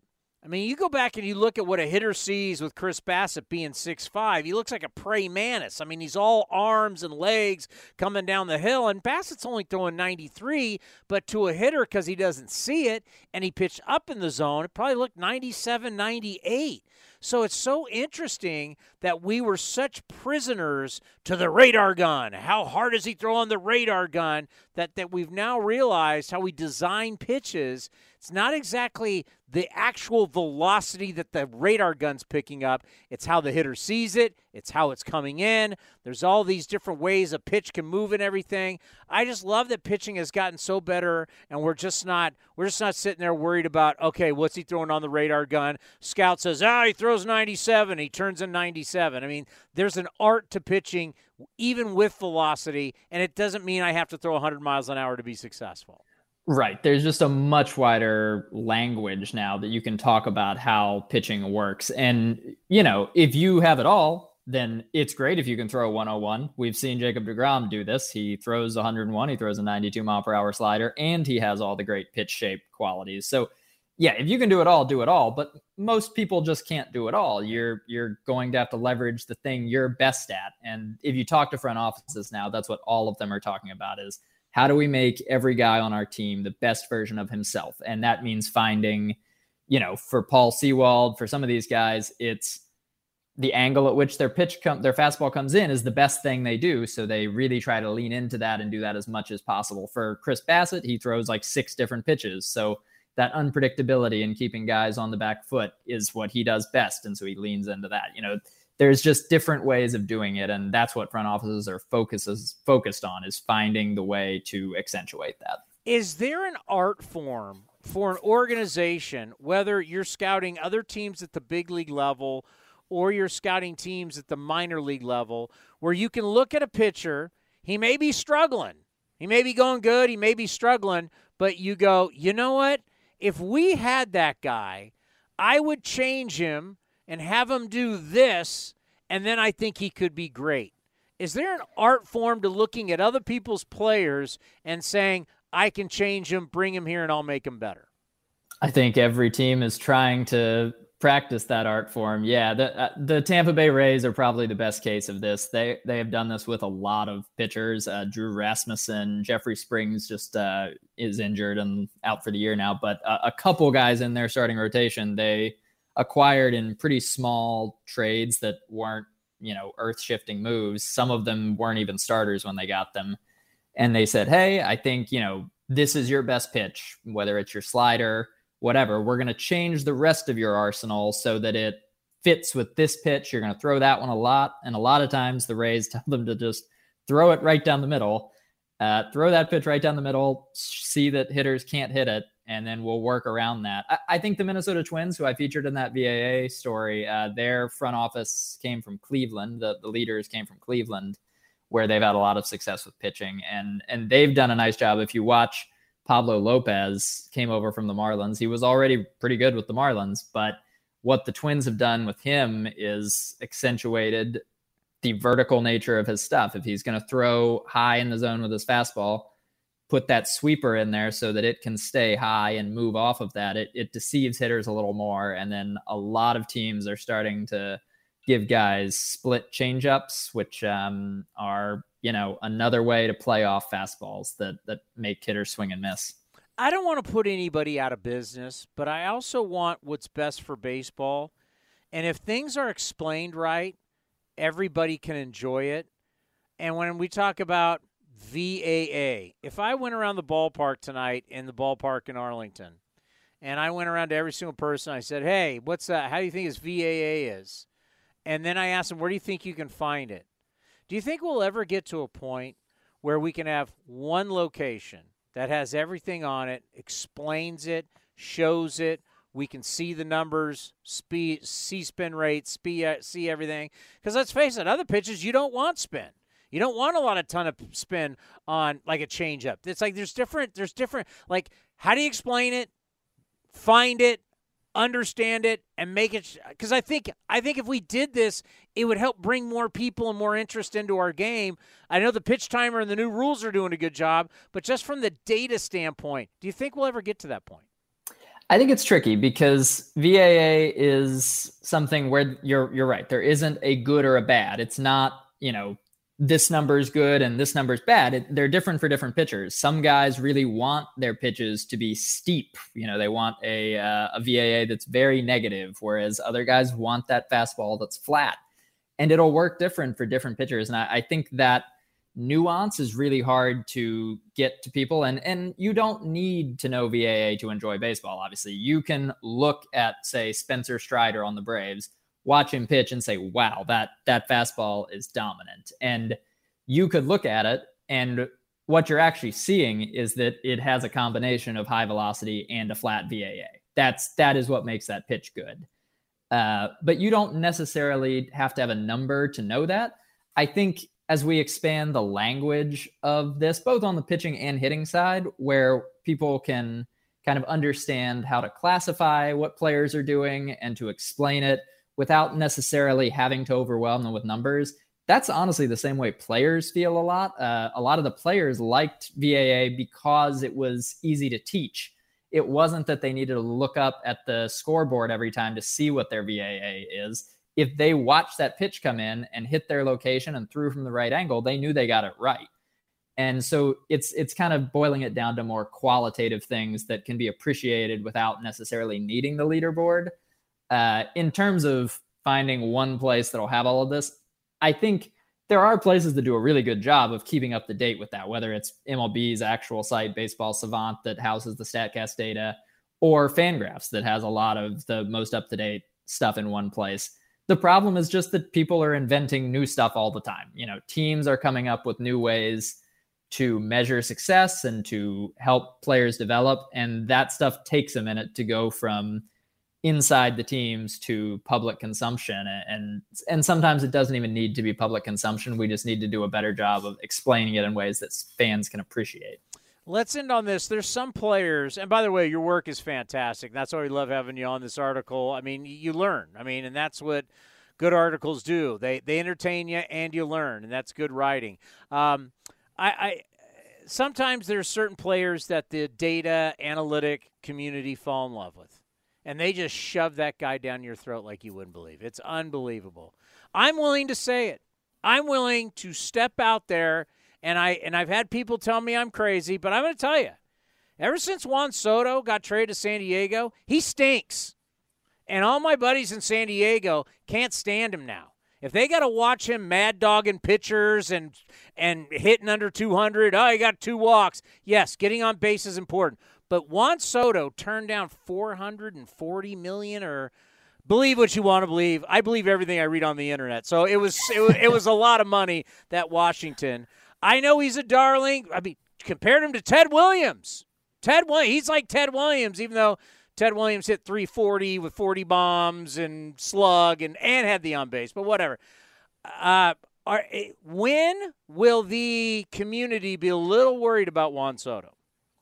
I think there's a little worry now, uh, just in terms of he's had a prolonged stretch of uh, not quite having the swing right. So the thing with Juan Soto, and the reason that you offer him 440 million or more or or whatever is that he has a very high baseline. That on that on base ability, his strike zone recognition gives him a floor that is higher than almost anyone else in baseball. Even right now, when you're totally correct, his swing looks terrible. He's not hitting. He's clearly kind of discombobulated. He's upset at the plate and trying to take a walk before the umpire gives it to him and kind of putting himself in bad positions because he's uncomfortable in some way. And even with all of that, he's still been about a league average hitter because production wise because he gets on base so often. And when he was with Washington, obviously he was pairing that with power, with the ability to go the other way consistently with just terrifying pitchers with his bat to ball ability. And right now, his swings off, and he is his front shoulder, from what I can tell, is coming open too much. He's pulling the ball into the ground a lot. Uh, and pulling the ball too much in general. When when he's at his best, he leans into the ball, and a lot of times he sends it in the air to the opposite field. So yes, I, I, would be concerned at this point, especially only about a year and a half from free agency. I would be a little concerned that he has not figured out how to right the swing. It's been off for almost a year now. And, and, even early on in DC last year, he was having some problems that were hard to parse because he was seeing no strikes. I mean, teams were saying, You're the only guy in this lineup, not going to throw to you.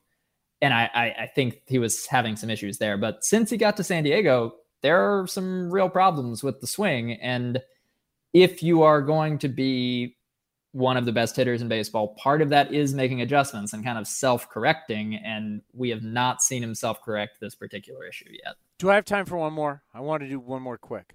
Yeah, we have plenty of time. Okay. You're still in New York, right? Yes. Okay. I, I loved how MLB Network did Ohtani versus Judge week. We do that in the NFL all the time. If Monday Night Football is going to have Brady Rodgers, they're going to Sunday Night Football, they're going to just at nauseum to. I mean, yes, Ohtani's a global superstar. Judge is a freak playing center field. I mean, it's unbelievable. It's Yankees. You got a big market team like the Angels.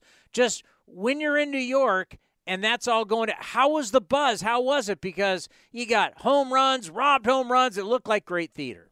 Yeah i was at that game with the robbed home run and the the judge home run. And i you know Ohtani if you've i'm sure you guys have seen it. If you're ever at an angels game doesn't matter if it's in la new york Kansas City. Really doesn't matter. Oh, we there's see like, it. We see it. Yeah. there's throngs of, of yeah. media and yeah. people there just following Ohtani, uh, Japanese media, American media who want to see him where whenever he's in town. Like it's a scene wherever he goes. So you have that already. And then you add in the fact that, you know, he's in New York and a lot of people want to ask him about whether he'd come play in New York when he reaches free agency this offseason. Just a whole circus around it. And he had a pretty extended at bat that first inning uh, of that game, and it ends up hitting this ball that looks like it's going out to dead center, and you just hear kind of the oohs and ahs, and Yankee Stadium hushes to watch this ball in the air. And I mean, then Judge goes up and knocks it back to himself. And I think the the replay honestly might have gotten a bigger reaction because you couldn't exactly see that he knocked it with his glove and then caught it barehanded until they put it on the screen and then everyone realized that it was kind of doubly amusing. So, uh, you know, that's great. I think this is part of the reason MLB wanted a balanced schedule. You can kind of have your qualms about it from a division rivalry standpoint, but the fact that Ohtani is playing in every MLB city in a over a two year span is probably a good thing for the game. You get these huge matchups. You get people to circle on their calendar. Hey, Aaron Judge, Shohei Ohtani going to be on the same field sometimes facing each other. Same thing, you know, Shohei Ohtani versus Justin Verlander, whatever it is you want to see, you're you're going to get to see it at least once a season and in front of you at least once every other season. If I was a free agent and they said, Chris Townsend, would you be interested in playing in New York? Why, of course I would. Even if I have no intention I'm bringing the New York teams to the. We're gonna we're gonna have a who's paying me party. I'm making sure the Mets and Uncle Steve there with the. Uh, yeah, Steve Cohen's interest with the Mets and the Yankees. Uncle Steve's gonna be there. Hal Steinbrenner. We're gonna have a party for me. I, I want Steinbrenner and Cohen to both be there. Yes, you want them in as bidders, which I'm sure if Ohtani's interested, they will be bidders. Oh, the amount of money that you could make off Shohei Ohtani internationally, because I already know what Anaheim's making. Oh my God! In New York, it's just that's the thing. I don't care what he hits. The guy could hit 260, 18 home runs, 65 RBIs. You're going to make millions off of him. Like I mean, he's he's he's return he's ROI proof, return on investment. He is going to make you. A, we were selling ads, Japanese ads. We were behind home plate. I mean, it's like we're doing it. Can you imagine what you could do with the Yankees? Oh my god! It's. I mean, you saw in the WBC the the level of enthusiasm for him. Just it goes beyond the regular baseball crowd. I mean, it was when he was playing on that national stage in games that really mattered. You had. I know that a bunch of people I follow on Twitter for interests that have nothing to do with baseball, college football, politics, everything everyone was watching Shohei Ohtani. I mean, he was the only conversation point because he is just such a. No one's ever seen anything like this before. Amazing. Hey, always great to have you on the program. Let's hook up soon. Be well. Thank you for having me. Keep up the great work. Zach Crizer from Yahoo Sports. Uh, fantastic article that he did. And, you know, uh, you want to learn. I mean, this is where the game is. I wish. I wish I had it. I think everybody wish they had it, right? To where you make something happen. Well, how did I make it happen? Why did it happen? Because sometimes it doesn't always work, right? So you, you, it's amazing the data, the technology, what it helps you with, how you how you learn pitches, how you learn how you make your pitches better. I've told you before, the Dodgers. The Dodgers have hired people that all you do is work on everybody's slider and all you do is work on everybody's whatever pitch, let's say fastballs, and you don't interact with the group, it's kind of um, it feels like government type deal. But yeah, you go to work and they go, "Here's everybody's information on sliders. Just work on sliders. Give me your, your information." Because what they don't want is they don't want to train everybody and tell everybody everything that they're doing. So then everybody comes and poaches your guys, and they take your employees to other organizations. So if you were only here for sliders, or you're only here for breaking pitches, you're only here for fastballs, you're only here for this, you only know a little bit of the equation. And you might think that's crazy. That is happening in baseball as we speak. They're basically independent contractors. Then the Yankees, the Yankees have their full on own data people. They're full time employees. So that's, you know, why do you think people want to purge Yankee people? Because they've got a lot of money and they've put a lot of money in and they got smart people. Cloak and dagger in baseball, baby. And which teams have been the most successful? The Dodgers, the Rays, the Yankees. Well, the Yankees are in the playoffs every Yeah. year. You can say about the amount of money they spend, but they got some smart people. The Dodgers are in the playoffs every year. The Rays have been in the playoffs. for the last Astros, four. Astros are Yeah. a good little ball club. Yeah, and uh, they're still struggling Cheating right now. or not? Cheating. They develop players better than than most teams do, and they wish they could be like them. I'm just out of sorts with everything going on. I, wh- where are we? What We time's the game? we- Game's at 5:05. Yeah, so we got about 20 minutes. Pregame's at 4:25. Oh wow! I was thinking again. We used to do an hour long pregame. Yeah, so we got we still got about 20. A little Oh, 20 okay. I, yeah, I was like, Tom, like, am I running out of time? I'm looking at the clock, top No, of that's the why, hour. That's why I was like, no, we got plenty of time.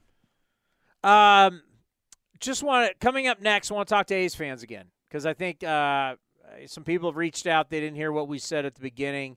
Just kind of update you how we feel, where we're at, how things are going, and how how the future is going to look. So, just kind of want to update all of you A's fans on the last couple days and, and what's going on with us and how we feel. We'll do that next right here on A's Cast Live. This is Chris Townsend. There are two things that are a must for me comfort and style. Whether I'm playing golf, going to dinner, I've got to have the right feel. That's why I've partnered with Linksoul, and you're going to love Linksoul. They have just released their new spring line, new fabrics for their polos, lightweight and perfect for technical performance. Linksoul also has new styles for their layers and hoodies with cool prints and seasonal colors. You know what they say in the big leagues look good, play good. Go to linksoul.com. That's linksoul.com.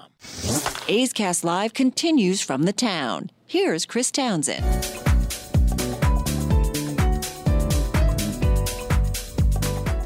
We want to thank everybody for watching today. A's Cast Live. We'll have A's Total Access coming up here in just a little bit. What time? Uh, 425, so about 20 minutes from now. 425. If you're just catching the program, because obviously people come in at different times and they hear us talking baseball, and it's like, well, why are you not talking about? We did this. So we'll do it again. We started the show today telling you how much we appreciate you and everything you've done for us. We came at this with humility and gratitude. But we also wanted to let everybody know that we're in the same boat as you. There's a lot of unknown. And there's unknown when there's unknown like this, it's it's scary. It's scary it's fans, it's scary as scary for employees with the organization, which we are. We're not sure about our future. No one knows about what the future will be. No one knows what three years, four years from now, what's going to happen. So, all we can say to you is thank you for the support as we created this for you, the A's fans, because no one else is talking A's baseball. No one really is talking Major League Baseball. So, we created this so you had a place to hear your manager, hear your GM, hear your players, front office, and all the other people that we have on to give you coverage. 365 24 7. A's Cast runs every day, all day. Throughout the off season, regular season, winter meetings, you name it, we cover it. All of baseball, but especially the A's. And we did it for you guys. Because every single year there becomes less and less and less coverage. That's why we create A's Cast. And the last couple days have been scary and hard. And I know a lot of people are angry. And we're telling you we understand. But then we're also telling you we're in the same boat. We don't know what the future is going to be. So all we can do with this show is put our big boy pants on and continue to do what we do and what we get paid to do. That's our job. We're not going to sit here and be keyboard tough guys. We're not going to sit here and be alarmists. We're not going to sit here and take shots at people. We're not going to do it. I mean, I have plenty of experience. I don't know if I could find it. It's got to be on one of my computers. I could bust out my old interview with Mayor Jean Quan, where she said she wanted five teams in Oakland. Count them. Five. Were you even around when I did that interview? I think I was because I was at 95.7, right? Yeah. So yeah, I, I was probably I wasn't probably as prominent there as I as I became. Oh, so. I did that interview. The, the news picked it up. Everybody picked it up, and everybody's like, five? You want five teams?" Who were the other two? I have no idea. But uh, my question, I, I was like, I even said it when she's. I'm, I'm in her chambers. I'm in the mayor's chambers in Oakland. I'm in. I, I, I. It was a home game for her, road game for me. She did not want it. She did not want a neutral site. She wanted a home game. All right, I'll bring it to you. And I'm in her chambers, and she's got her people around, and it, it, it's it, and I'm interviewing her. And when she said five, I went, I went five. like what? So, but we're not going to throw shade on anybody. We're not going to throw shade on A's owners. I mean, Ted, they're our boss for God's sakes. We're not going to throw shade on politicians. We're not. We're not. That's not our job. We just want you to know that we appreciate uh, we appreciate everything you've done for us, all the help to make us the number one podcast in all Major League Baseball by a lot. And if you're looking for hate and you're looking for vengeance and you're looking, we're not going to be you. We're going to control what we can control. We're going to cover baseball. We're going to cover this team. We're going to cover this season. We're going to cover the game. We're going to cover the future. And that's what we're going to do because that's what we're paid to do. So if you're looking for the payback and the vengeance and you're looking for this kind of stuff, I'm sorry, we won't be your cup of tea. But we wanted to make sure that you knew going into this, A's fans, and really the loyal fans. I think if you're someone who is all about that, You probably don't watch our show anyway. Like, I don't like to speak to people who don't watch our show. You want to be a keyboard tough guy on Twitter? Go ahead, enjoy. That's not what we're going to do here. But we want to let you know that we feel for you. We love you. We understand how you feel. And in a lot of ways, we're in the same boat as you. So if you didn't hear that earlier, I did a, a much bigger, I guess you'd call it a monologue. Yeah, correct. Monologue. To start the show, but that's kind of a brief one because we've already done it. And we will get back to baseball as baseball is going to be tonight. I got all my notes ready to go, and we're going to have A's Total Access, and we're going to have the game, and then we're going to have the A's Clubhouse show, and we're going to wake up, and we're going to do it again tomorrow. Then we're going to wake up, and we're going to do it again on Sunday, and we're going to continue to do it because that's what we do. Our play-by-play guys are still going to call the game. Our players are still going to play in the game. Mark Kotsay and his staff are still going to work with the players to try and win games. Nothing changes. The baseball side of it doesn't change. Would be no different. Like, let's say Amazon was for sale. Jeff Bezos and whatever, and I, I don't even know. I think he's kind of sold out and so on. Someone's buying Amazon. Well, guess what? Someone's still got to deliver the packages. Someone's still got to package thing up. Somebody, someone's buying Apple. Well, we still got to make iPhones and AirPods and Macs and Macs and all the other stuff they make and chargers. iPad. Oh, because they got to always have different chargers, so we keep buying different chargers. Those SOBs. Well, somebody's got to still do it, right? I'm sorry. I'm still thinking about the charger comment now. Isn't that horrific? all the different chargers they have. Those sons of. But you know, my father used to say this stuff all the time. And he used to drive me nuts as a kid, but he was so right. We're not the first team that's going to have these issues, and we're not going to be the last. Just, it's, it is what it is. Don't beat yourself up about attendance. This isn't about attendance. The attendance thing is just gasoline on the fire. It's clickbait on Twitter.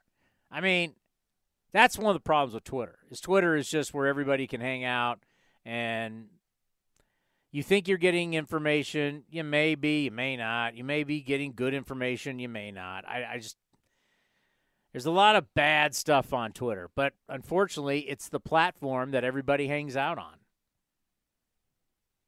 But trust me, I said earlier, all the years of talking attendance with Candlestick Park, the minute they opened up Pac Bell Park, no one talked attendance anymore. No one talked about Candlestick anymore. That was just these are big decisions that are beyond our control, all of our control. But what can we control? We can control the topics here. We can control the guest here. We can control doing a good show every single day. And that's what we're going to do. And we just want to tell you that in the end, it's tough for us too. I mentioned my wife, my kids, your wife, our lives, our careers. Yeah, there's a lot to this. And I know there's been a couple keyboard tough guys, you know. You can you can find me at the Coliseum. I'm I I'm not that hard to find. I mean, if there's I would gladly talk to anybody, answer questions. You'll you'll see next homestand I'll be wandering around. So um but for the most majority of you, thank you. Thank you for everything that you've done for us and we're just all in the same boat together, and we'll deal with it, and we'll move we'll move forward because that's all we can do. Well said. I really don't have anything to add to it because you added you said it beautifully the first time, and we do appreciate everyone that listens and watches now, which is a great avenue for us to distribute our content. And personally, from my standpoint, being the producer, I love giving you guys the access to this content, the guests, the podcast, everything we're able to do. So thank you. Continue to keep watching and supporting, and we'll be here to help you guys as much as we can. And you're going to have some really cool things said about you. Dave Raymond, the play by play, TV. Uh, we always want to say voice, but you're not the voice. That's right. You're the face, like the great Glen Kuiper. He's the Yeah. face.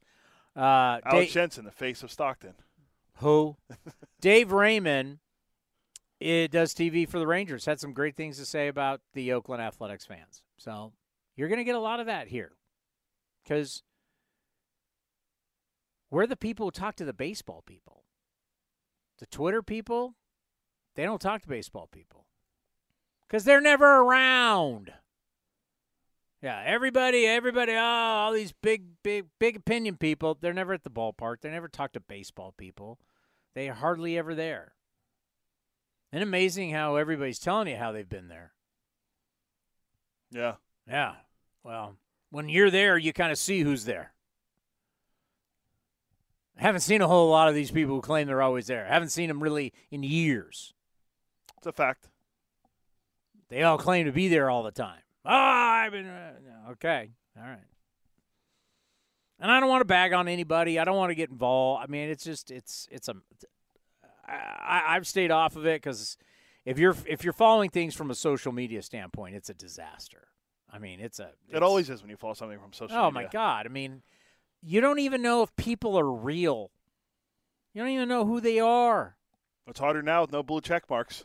I mean, you don't even know. No one uses their real name. Everybody says they they know this, they know that. I heard this, I heard that. Once again, you see none of these people at the ballpark. The majority, ninety nine percent of all the people who are out there big talking, no matter what their opinion is, you never see them. So how do they know all this that they claim they know? I think they're just making it up. It's manufactured.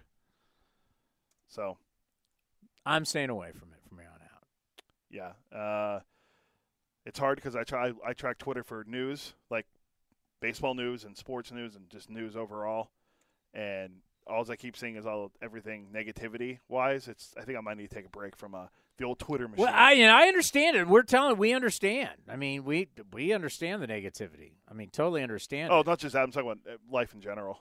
oh, totally. So Yeah, Twitter basically is the Debbie Downer platform of all Debbie Downer platforms. There's like nothing positive on Twitter. Uh, not really. No. I mean, there could be something positive. People At least spin it- on Instagram, I can get like, I can watch cooking. I can watch baseball. I can get golf. I mean, there's a, mi- a million golf tips. There's a million Ric Flair, Macho Man, Hogan, old school wrestling things. There's things that make me laugh on Instagram. Twitter, not so much. Is there anything positive on this platform? Uh, It's not- just basically, hey, I, I don't even know. I don't know what the premise was when they firstly said, hey, we're going to design Twitter, what, what its purpose was. It's just turned into one big bitch line. It's everybody, it's just one big complaint. everyone moved Every- from Facebook to Twitter. Everybody's complaint, here it is, blah. And that's what you get. I mean, you know, I mean, in baseball, there is a lot going on. I mean, we didn't really get into Madison Bumgarner. Clayton Kershaw got his 200th win. He'll probably be Second to last. no, there'll be three. There'll be two more. Oh yeah, forgot about Wainwright. Wainwright's like four, four away, three Five. away. I think he's at 195. Yeah, so he's hurt, but when he comes back, Wainwright should get it this year. Gerrit Cole's a long way away, but Gerrit Cole will get 200 wins. And then other than that, there's no one like Johnny Cueto, not happening. The Madison Bumgarner, clearly not happening. The one guy that I looked at that was under. There's one guy that's under 30. Degrom, No, no, no. not happening. it wasn't Degrom. I, I wrote it down. His wrist hurt. Uh, he's supposed to pitch Sunday, I guess. Oh, his wrist. He's got Uh, wrist. Jose Berrios is 29. Hold on, no. He's I'm- terrible. No, I know, but I was looking at guys that are under 30 that are even anywhere close to 100 wins. Berrios is terrible, He has 73 wins and he's 29. So and he's been getting lit up yeah, for like what, almost three years now. yeah. By the way, in Degrom's last full calendar, Degrom, Kershaw's last full calendar year of starts, 162 starts. If you go through that, the Dodgers are 119 and 43 in those starts for him. Yeah, MLB now, MLB Network has had some impressive things on Kershaw, like his ERA plus numbers, like from Kershaw throwing hard and have like the most de- devastating curveball to Kershaw getting older and now more slider. I mean, Clayton Kershaw is the same. He doesn't throw as many innings. Doesn't throw as hard either. He well, I said that Oh. as he got older, Yeah. but he doesn't throw as many innings, but his numbers are basically identical. Ks per nine, ERA plus. It's it's amazing. Yeah. He's a great pitcher. I mean, his career. Wow. You can make the case he's the best modern day pitcher. I don't know. but generational. Last 25 years, probably the best pitcher. I think he's better than. You you think just 25 what 30, Well, no, 30 looking- years ago was a modern day? I mean, I'm thinking. Look, what what do you classify as modern day? I was looking more like the. Uh, hello, Greg Maddux and Randy Johnson and Roger Clemens are on the phone. well, yeah, no, he's wasn't. He's not as good as them yet. He's, Aren't they Martin Mar- Yeah, Pedro yeah. Martinez? That's why I said the last. I'll- Pedro I think he's better than Verlander. He's better than Scherzer. better than Verlander. I said it. Verlander's 40 years old. He's pitched five years longer. Kershaw will get those numbers too. If he pitches, I mean, he's Okay, first of all, Kershaw's team has been good every year he's played. So that's not his fault. He plays on a good team. Well, it's also not. I'm not going to bump him up and screw other people because his team's won. Because the team he got drafted by, it's like screwing a guy. Well, he plays for the Rockies. Eh, I don't know. I, I, I'm, Kershaw will be, and I hate to say this, he's a future Hall of Famer. he's a he'll be a first bout Hall of Famer. I don't know who will vote against him. I'm sure he'll be in the high 90s for sure. I don't know if you're going to just come on out and say he's like, oh my God, he's better than Verlander. Like, I don't know about that. It's called a hot take, and I just gave it. Wow. Yeah. Maybe you should stick to Twitter. Keep your hot takes on Twitter. Kings win Game Four on Sunday too. There we go. That's the way to end on a positive note. At Chase Center? Then the Warriors got to win a road game. Good luck. Chase Center? They looked good last night, though. The Warriors did without Draymond Green. It's not Draymond's fault. Are the Warriors better without Draymond Green? Oh, hot take. Hot take Friday. Eight three three six two five two two seven eight. Maybe you keep Draymond's street clothes. Don't even show up to the arena. Hot take? Yeah, that's yeah a little. No, I don't know. Maybe come bring him off the bench. All right, so that's. I'm it. done with hot Yeah. takes. A's fans, we love you. Thank you for everything. We we we and there's a lot of you in a lot of different places. We love all of you. Thank you for everything you've done for us. And um, we'll all go through this together. Coming up next, A's and Rangers. You're listening to A's Cast Live. This has been a presentation of the Oakland Athletics.